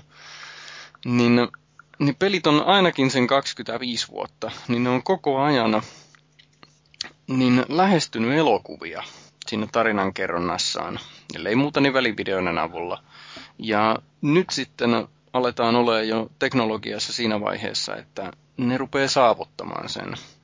Mutta vastaavasti taas sitten elokuvat ei kyllä kovin kummoisesti voikaan lähestyä pelejä, ellei nyt mu- muuta kuin ehkä sillä konstilla, että rikotaan sitä niin sanottua neljättä seinää, että todetaan, että ollaan elokuvassa tai katsotaan ruutuja, puhutellaan katsojaa tai jotain tämmöistä näin. Niin minun profetiani kautta orakkeliennustus on se, että, että nähdään tulevaisuudessa ehkä jopa enemmän sellaista, mitä nähtiin tässä Prince of Persiassa, että ei sitä leffaa mainosteta peliin perustuvana, vaan sitä mainostetaan ihan omana itsenään ehkä Pirates of the Caribbeanilla, niin kuin kävi Prince of Persiassa. Mä oon kattonut Prince of Persia-leffan neljän eri naisen kanssa, ja tota, niistä kaksi vai kolme sanoi jäljestäpäin, että tota, eivät he edes tienneet, että tämä perustuu peliin. Mutta se ei niin kuin häirinnyt sitä katsomiskokemusta millään lailla, koska, koska tai vaikka eivät tienneet, että se perustuu peliin. Mun, pitää tuohon kyllä ehkä lisätä. Mä en ole en ole nyt nuoruudessani niin paljon tota mainostoimintaa, leffojen mainostoimintaa katsellut, mutta en mä kyllä muista, että mitään Resident Evilia tai muitakaan olisi hirveästi pelileffoina mainostettu, mutta kun se vaan kun itse on pelitaustasta lähtöisiä ja pelaa paljon, niin ne tietää, että ne on pelileffoja. Niin. Ei niissä, ei niissä missään ole, että perustuu Ubisoftin menestyspelisarjaan. Että kyllä ne on kaikki ihan, niin kuin Max Paynekin, niin se on vaan Max Payne. Ei tai missä se, missä sä tiedät, miten tulevaisuudessa näitä Assassin's Creed sun muita niin markkinoidaan sitten. Niin, niin. Ne on, on kohtuullisen kuitenkin jo. Ja Näin. vähän niin NS-kasuaalimmatkin pelaajat, niin digaa Assassin's Creedistä. Niin, alkaa eivät niinku tietämään jo. Niin, No, onko teillä muilla mitään ennusteluja? Eli tämä mun ennustushan nyt meni vähän niin kuin perseelleen. Tai te Pikkarainen teki niin kuin tyhjäksi sen, niin profetoikaa no, te nyt sitten. Mitä nyt tosiaan noita Ubisoftin pelisarjoja oli tulossa, niin, niin kuin tämmönen, ja ylipäätään se, että kun nyt pelit on alkanut tulemaan ed- entistä tarinallisemmaksi, ja siihen maailmaan keskitytään yhä enemmän ja enemmän, tai se maailman niin kuin luontiin ja mytologian ja kaikkeen. Et siinä nyt periaatteessa on mahdollisuutta saada ihan mielenkiintoistakin settiä, jos vain ajatuksena on tehdä oikeasti elokuva eikä pelin sivun tehtävä rahastus. Joo, no ite, itekin just mietin sitä, kun katselin että tätä Ubisoftin kattausta plus sitten mahdollisesti myöhemmin tullaan esimerkiksi Mass Effect-elokuvaa näin, niin noista, noista saattaa tulla ihan niinku leffasarjojakin noista, Kyllä. noista muutamista leffoista, leff, tai niinku peliaiheista leffoista, että sitä niinku rakennetaan vähän pitemmälle tähtäimelle ja koitetaan ehkä sitten panostaa just siihen maailmaan ja tarinaan ja muuhunkin, että ainakin toivottavasti mä haluaisin uskoa näin, mutta... Näinpä. Mm, tämä. Tässä oli viikon keskustelu.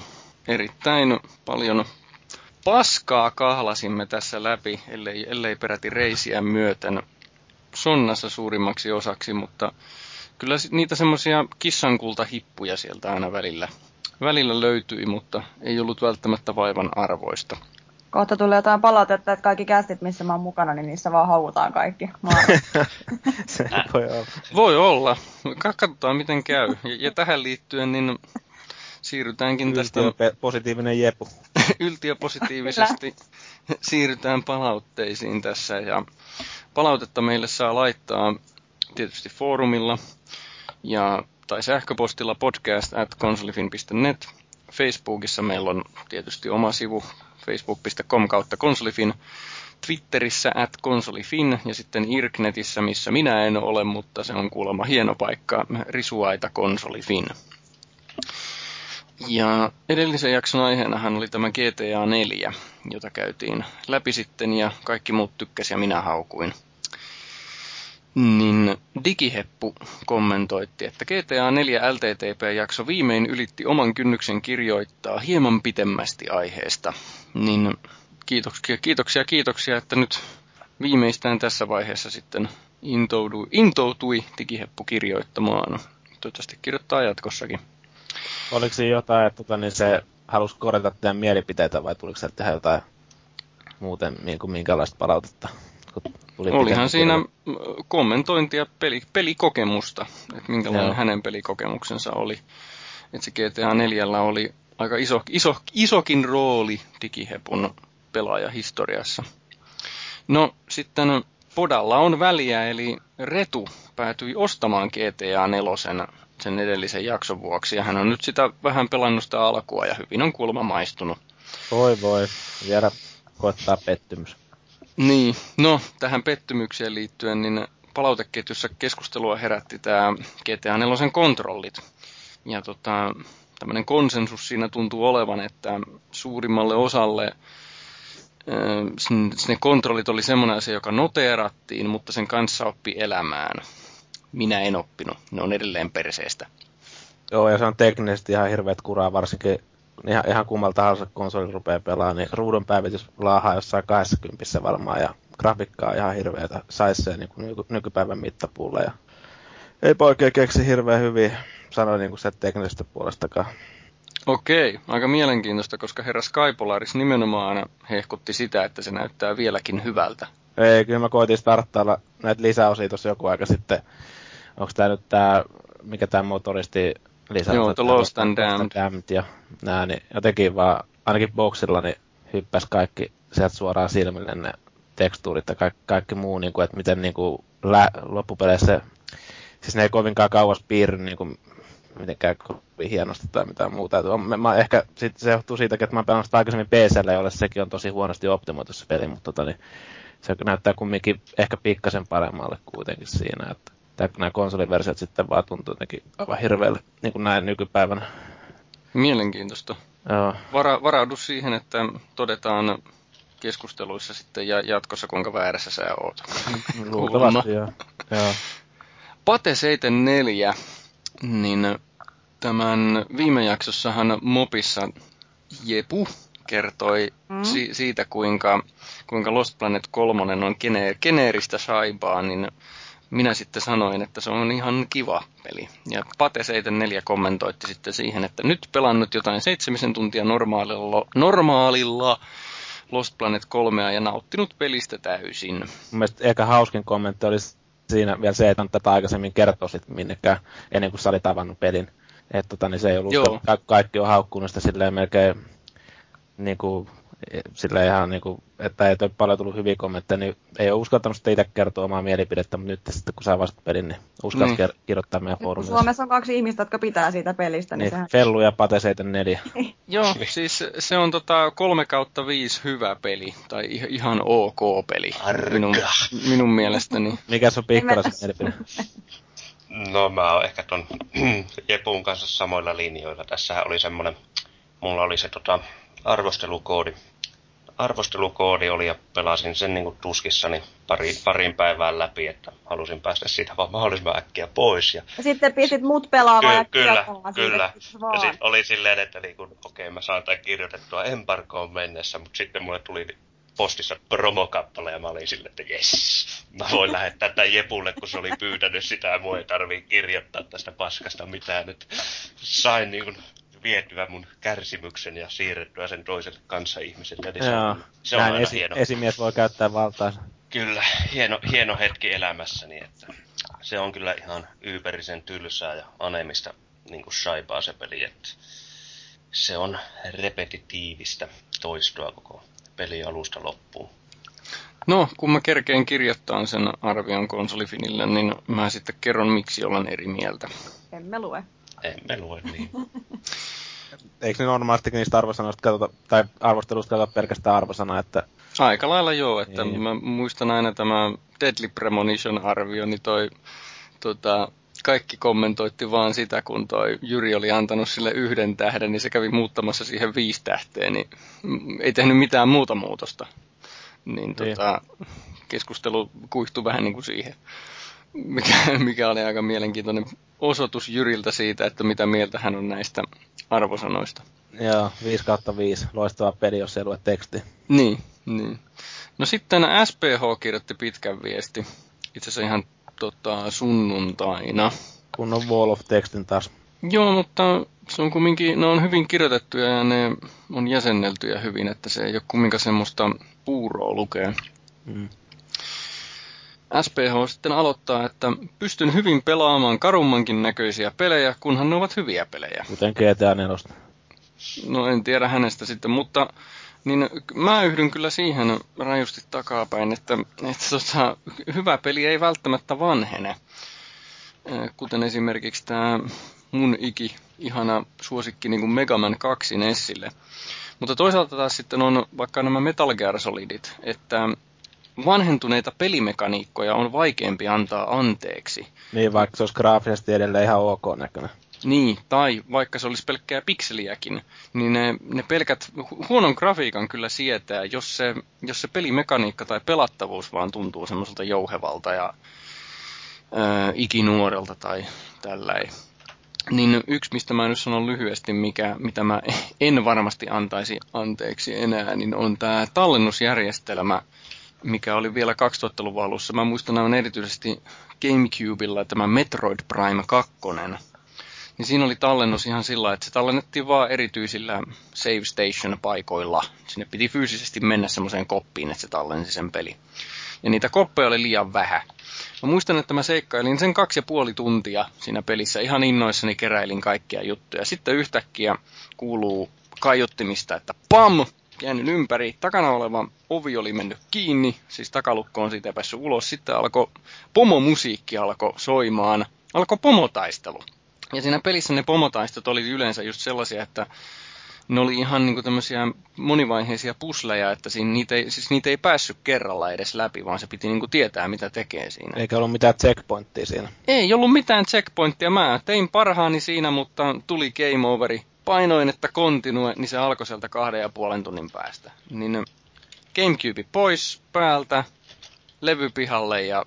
Lasin aluseksi. Ei lasin aluseksi. Tossa se on mulla hyllyssä vieläkin, mutta sen jälkeen se ei ole koneessa ollut. Et niin kuin mä en antanut sille pelille sitä anteeksi, että se teki tolla lailla. Nyt tietysti on ruvennut olemaan jo sen verran aikaakin, että voisi ehkä joskus kokeillakin. Mutta, mutta tämä esimerkkinä siis siitä, että, että niin kuin vanhentunutta pelimekaniikkaa on vaikeampi antaa anteeksi kuin sitä grafiikkaa. SPH jatkaa, että monialustapelejä tehdessä se heikompi alusta ei yleensä ole ollut boksi, vaikka vanhempi laite onkin, vaan PS3, erityisesti vähäisemmän muistinsa ja paljon enemmän laitespesifistä optimointia vaativan vaikeamman arkkitehtuurinsa vuoksi. Onko näin? Joo, siis Leikkari 3 aika monella monialusta kehittäjällä on ollut tosi vaikeaa niin kuin saada se peli yhtä hyväksi kuin boksilla. Just sen takia, niin kuin, että siinä on se selli-arkkitehtuuri ollut ja se joutuu näkemään niin paljon enemmän vaivaa sen pelin tekemiseen. Että no Sonin omat studiothan on sitten ehkä osannut hyödyntää sitä paremmin, mutta... Niin, niin koska ne on voinut keskittyä vain siihen alustaan. Niin, niin. Ja mm. jos on kahdella niin se box, vanha boksi tai tuo 360 oli kuitenkin vähän enemmän semmoinen kans, miten se nyt sanoisi, PC-tyyppinen ratkaisu, vaikka mm. siinä nyt eroa niin kuin noihin normi pc onkin, mutta kumminkin helpompi ohjelmoida ja tota, niin sitä kautta helpompi saada se peli kanssa paremman näköiseksi. PS4 tätä ongelmaa ei mitä ilmeisimminkään enää ole.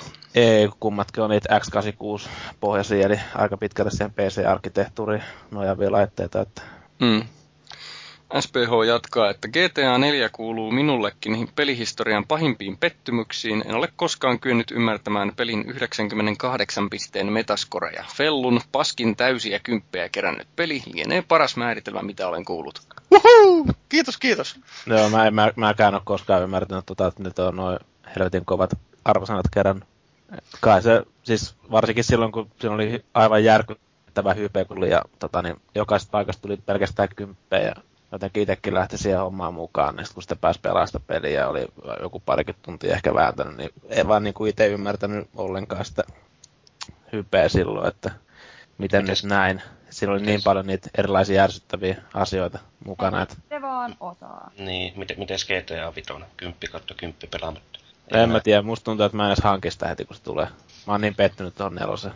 Mä haluan kyllä hankkia sen mahdollisimman nopeasti ja mä luotan, että se on ihan ok ihan sen takia, koska siellä on kumminkin tullut tässä välissä semmonen mahti superpeli, parhaita pelejä yksi ikinä, kuin Red Dead Redemption, jossa taas ne kontrollit ei missään nimessä ollut ongelma.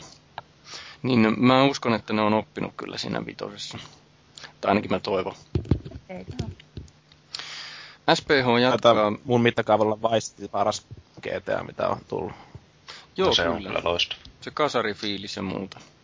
Mutta tästä GTA 4 pelimekaniikasta, niin SPH jatkaa, että pienenä vihjeenä ei kannata koskaan kieltäytyä kaverin ehdottamasta aktiviteetista. Ja by way, minä muuten puhuin juuri tätä, että mua vitutti, kun se ei, siitä ei ole kannattanut kieltäytyä. Mm. Sen sijaan hyväksyy menon ja soittaa välittömästi perään, että eipä sovikkaan, niin kaveri ei suutu, eivätkä ystävyysprosentit muut putoa. Mä niin, en tota tajunnut itsekään kyllä. Joo, mutta tämä nyt on taas esimerkki siitä, että pystyy niin kuin hyväksi käyttämään sitä pelin sitä systeemiä, miten se toimii, ja ikään kuin käyttää niin kuin porsaareikää siinä systeemissä, niin okei, se on hyvä, että tuommoinen pystyy tekemään, mutta on se nyt perseestä, että tuommoinen tarvii tehdä. Ne oli pari eka kertaa ne kaveriaktiviteetit, saattoi olla ihan hauskoa, mutta sitten kun niitä rupeaa jatkuvalla syötellä koko aika, niin siinä rupesi pikkasen naama hajoamaan, kun niitä soittoja tulee ja ei paljon kiinnostanut mennä minnekään keilaamaan. Niin. No kyllä. SPH jatkaa sitten, että häntä ei niinkään raivostuttanut ne kontrollit, vaan häntä raivostutti ne checkpointit siinä pelissä. Ja mainitsee esimerkin, että periaatteessa epäonnistumisen jälkeen taksi vie suoraan tehtävän alkuun, niin pahimmillaan tehtävän ensimmäinen osa on saaren päästä päähän ajaminen. Mikä tarkoittaa siis käytännössä sitä, että, että tota, jos ajatellaan, että se on vaikea tehtävä ja se joutuu tekemään vaikka kymmenen kertaa, niin jos sitä aina edeltää vaikka viiden minuutin ajelu, ja sen tekee kymmenen kertaa, niin siinä huomaa tekemänsä melkein tunnin jotain ylimääräistä. Niin, Mielestäni tämmöisessä pelissä pitäisi olla mahdollisuus seivata niin kuin milloin itse haluaa. Niin, niin pitäisi olla, koska se on kumminkin selkeästi yksin peli, niin ei se nyt, ei se mun mielestäni sotke sitä kokemusta mitenkään erikoisesti, vaikka sen saisi tallennettua koko ajan. Vitosehan tulee järkevämmät checkpointit, eli just tuosta Palladokeitonista et sitä voi sitten vähän leikkiä ja sun muut. Tai aina kun tekee tämmöisen yhden tärkeimmän etapin niin siitä tehtävästä, niin se tallentaa siihen ja ei tarvi aina alusta aloittaa. Se paljon Keitoni oli itse asiassa parempi kuin mun mielestä toi itse pääpeli. Niin, no nehän on lisäärit muutenkin. Niin. No nämä juuri yht, ja plus Red Dead Redemption on mulla yhdessä syy siihen, että mä, mä uskon, että Rockstar ei mukaa näin isoa asiaa kuin kontrollit toista kertaa GTAssa, niin mä uskon, että ne kontrollit on kyllä hyvät tässä vitosessa. Tai nyt on tietysti vaan usko, en minä ole pelannut sitä vielä. SPH jatkaa vielä, että hieman yllätyin, että radiokanavat jätettiin kokonaan mainitsematta. Minulle kyseessä on yksi Grand Theft Autojen keskeisimmistä ominaisuuksista. Olen muuten samaa mieltä. Että mä muistan San Andreaksessa, jossa oli se kaupunki aika iso, niin, niin tota, mä joskus ajelin, tai siis se maailma yleensä, siinähän oli muitakin kuin kaupunkeja niin mä muistan, että mä ajelin sitä pelimaailmaa joskus ihan vaan siksi, kun mä halusin kuunnella niitä radioita siinä. Ja tietysti ehkä radio, joka loi sen legendaarisimman fiiliksen siihen on tietysti tämä Vice Cityn soundtrack siinä, kun tulee niitä kasaripiisejä ja Miami Vice-henkeä ja oi niitä aikoja. Että kyllä, oli, oli moka jättää ne radiokanavat mainitsematta. Ihan kuin olisi elänyt 80-luvun uudestaan. Niin, Kyllä. Ja ne, jotka eivät eläneet, niin sellaista se oli. Minä ja Pikkarainen oltiin silloin teini-ikäisiä. Kyllä. Mä muistan ne ja af, kun kadulla käveltiin kahdesta. Ja ne liivin Kyllä. kaulukset, tai noin pajan kaulukset ja kaikki. Ja, ja moottorisahalla ja golfmailalla pääsi hakkaamaan. Ne on, ne on värit. Ja Kyllä joo, ja viivaa vedettiin pöydältä, mikä kerettiin. Kyllä, että... kyllä. Joo, ja kasettia kuunneltiin. Nimenomaan just semmoisia kasetteja, C-kasetteja. Et, et jos vähän puhe pätkii, niin saattaa johtua siitä rankasta ajasta silloin. Kyllä. Sitten SPH siirtyy eteenpäin ja toteaa, että tapasin kyllä komean valuikin jo viime vuoden Gamescom-messuilla, mutta tänä vuonna jäi morjenstamatta, mm, kun olivat tosiaan Danielan kanssa toisaalla siihen aikaan, kun kävin muuta seuruetta tapaamassa. Joo, toi SPH tuli sinne vähän silleen myöhässä, tai kyllä se onneksi sitten löysi paikalle siinä, niin missä me oltiin näiden nisupulla mm. kumppaneita sitten porukan kanssa. Että Daniela ja Luigi oli kerännyt lähteä sitten Saints Row bileisiin jo siinä vaiheessa. Nauttii sinne Joo. sikareista ja no, tämmöiset kylpyommeista, mitkä oli täynnä seteleitä ja se oli jotain naisia ilmeisesti makaamassa niissä kylpyommeissa. Daniela kävi sitten makaa jonkun naisen kanssa siellä kylpyommeissa kanssa kuuleman mukaan, kuulopuheiden mukaan. Että Kuulostaa ihan kivalta. Oli kuulemma hienot bileet ollut niilläkin sitten siinä. Hei, Joo. tässä Ilmankos näistä bileistä ei ole hirveästi puhuttu meinaa? Ne toivat mulle muun muassa kuubalaisen sikarin sieltä. Tota, ei paha. Mutta hei, tässä tämmöinen lentävä palaute, että, jonka niin kuin Gamescomiin liittyen, että missä on messutyttöjen kuvat maakin. Joo, se on saattanut vähän jäädä. Ehkä niitä mm. tulee jossain vaiheessa vielä. No okei. Okay. Puhuin vaan ihan näin niin kuin meidän käyttäjien puolella. Ja, joo, ja siis sehän on ihan oikeasti aina sillä tavalla, että Mä muistan, mä olin katsomassa Ragea Lontoossa, niin tämmönen italialainen toimittajakollega, niin istuttiin aamupalalla, sitten brittiläisellä aamupalalla siellä, niin se puhuu vaan, että he tekevät joka vuosi E3, niin nämä justiin tämmöisen messutyttökatsauksen. Ja se saa niin kuin eniten klikkauksia koko vuonna, kuin enemmän klikkauksia kuin mikään muu juttu heillä niin kuin koko vuotena. No ei sitä tarvitse. Ei, ei sitä tarvi ihmetellä, mutta Ehkä jokseenkin siis vähän säälikin, että... Mm, mm. Sanotaan, että näitä kuvia on, mutta tota, niin niitä ei ole kukaan sanonut pihalta. Joo, niin. ja ei, ei siis tarvitse lähteä Lontooseen asti, että jos mietitään, mitkä, mikä kiinnosti meidän viimevuotisessa Gamescom-katsauksessa, niin siinä klikittäisi tulla aika lailla noille Maagin ja Siimin tai Kuupasen tuomille kuvakollaisen. Niin, kuvia niin, on helppo katsoa. Meidän kaksiviikkoinen ryyppyreissu, siis sitten kato, kun pojat haluaa nähdä niitä naisten kuvia ja tytsyt haluaa sitten nähdä naisten kuvia. Ainakin jossain määrin ilmeisesti, koska mä nyt en usko, että siellä on pelkästään äijät niitä klikkailemassa. No, sitten tota, että SPH lopettaa, että Jennille tervetuloa vaan. Naisääniä ei kastissa ole ollut liiaksi asti, niin mä heitän tämmöisen kysymyksen nyt kuuntelijoille että lisääkö ihana kotimainen muija intoa latailla näitä jaksoja? Mitäs Jenni luulee? Vai luuleeko Jenni yhtään mitään? Niin, se, se. elossa. Jenni on elossa ja onhan se vähän tällä medialalla semmoinen niin kuin yleinen, että naiset kiinnostaa, pelaavat naiset kiinnostaa. Että... Mutta en tiedä, toivottavasti tuo intoa Mikä se on tämmöinen nais, naisen näkökulma tähän asiaan? naisen näkökulmaa ei Niin, eli siis innostaako sua ladata podcasteja, kun sä tiedät, että siellä on äänessä ihanat kotimaiset öö, äijät? No ei se oikeastaan ole mulle mikään vaikuttava tekijä. Että... Ehkä jotain pelkkää naiskastia sitten joskus. Ehkä. Joo.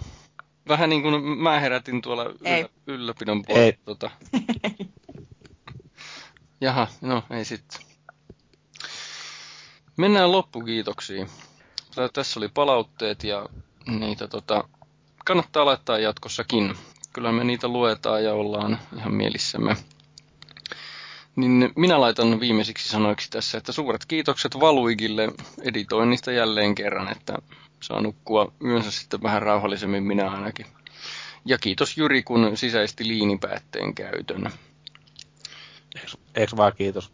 Jennikin kiittää kovasti. Joo, joo, kyllä. Minä kiitän liinipäätteen käyttöä. Joo, se on semmoinen asia, minkä voisi kaikki nyt kuopata. Mä en pidä siitä kyllä. Mutta kiitokset kumminkin Jenni Liinille. Niin, niin. Mulla on sellainen statement, minkä mä haluan tähän nyt sanoa loppuun, että Jason Statham saa mennä mun kanssa naimisiin huonosta roolivalinnosta huolimatta anytime. No niin. Meni niin hiljaiseksi, että tuleeko enää mitään. Niin, haaveet murskaantuu. Joo, eli elämä on kuin suklaarasia.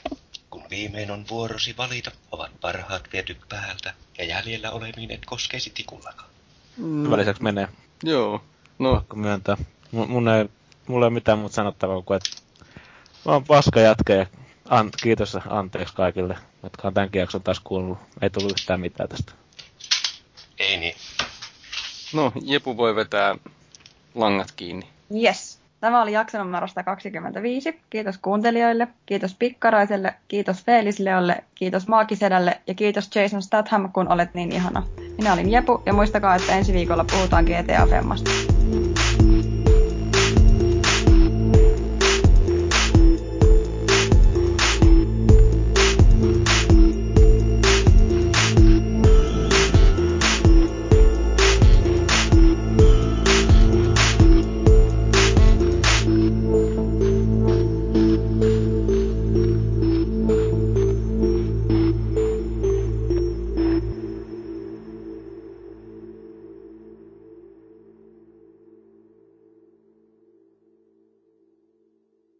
Tämä oli jakso numero 125. Kiitos kuuntelijoille, kiitos Pikkaraiselle, kiitos Fellulle, kiitos Maakisedälle ja kiitos Jason Statham, kun olet niin ihana. Minä olin Jepu ja muistakaa, että ensi viikolla puhutaan NRistä livenä Suomen Turussa eli Helsingissä. Ää, olipa hyvä muuten. Mitä? Suomen Turussa eli Helsingissä. Onko se ensi viikolla mukaan jo? No on. Mun mielestä siirtyy niin viikolla eteenpäin se jakso. Perhana. Ulvin Siirtykö muuta? Oliko teillä... Se, oliko se joku... niin, että se nauhoitetaan silloin tota, viikolla vaan niinku sitä seuraavalla viikolla. Mun no, muistaakseni. No, Katsotaan katsoa nopeasti. Mä muistelen vaan, että Ul- Ulville ei ne ole aikataulut ihan natsannut, niin katsotaan nyt. Täytyy ottaa tuo loppuspiikki sitten uudestaan. Missä NHL kastike? 21.9. No mikä siinä on ensi viikolla? Hei, ensi viikolla on tota, eikö se ole GTA Femmo, kun mä oon itse vissiin siinä. Joo. Ai joo. Siinä on se Jyri, joo, siinä on Jyri, Jyri hostaa ja... Okei, okay, ota hei uudestaan toi spiikki. Vaikka olikin, olikin tosi hyvä spiikki, niin silti. Eiks vaan? Voidaan säästää käyttää se joskus. Joo. Oota hetki. Mä... Se on hyvä, että mä olin hereillä täällä, kumminkin tiesi, että milloin Anhal kastike on. Hyvä, että mä olin hereillä sillä, että mä olin itse siinä mukana ensi viikolla, se on mun kalenterissa, ei niinku sytyttänyt yhtään kyllä. Joo. Sano vaan.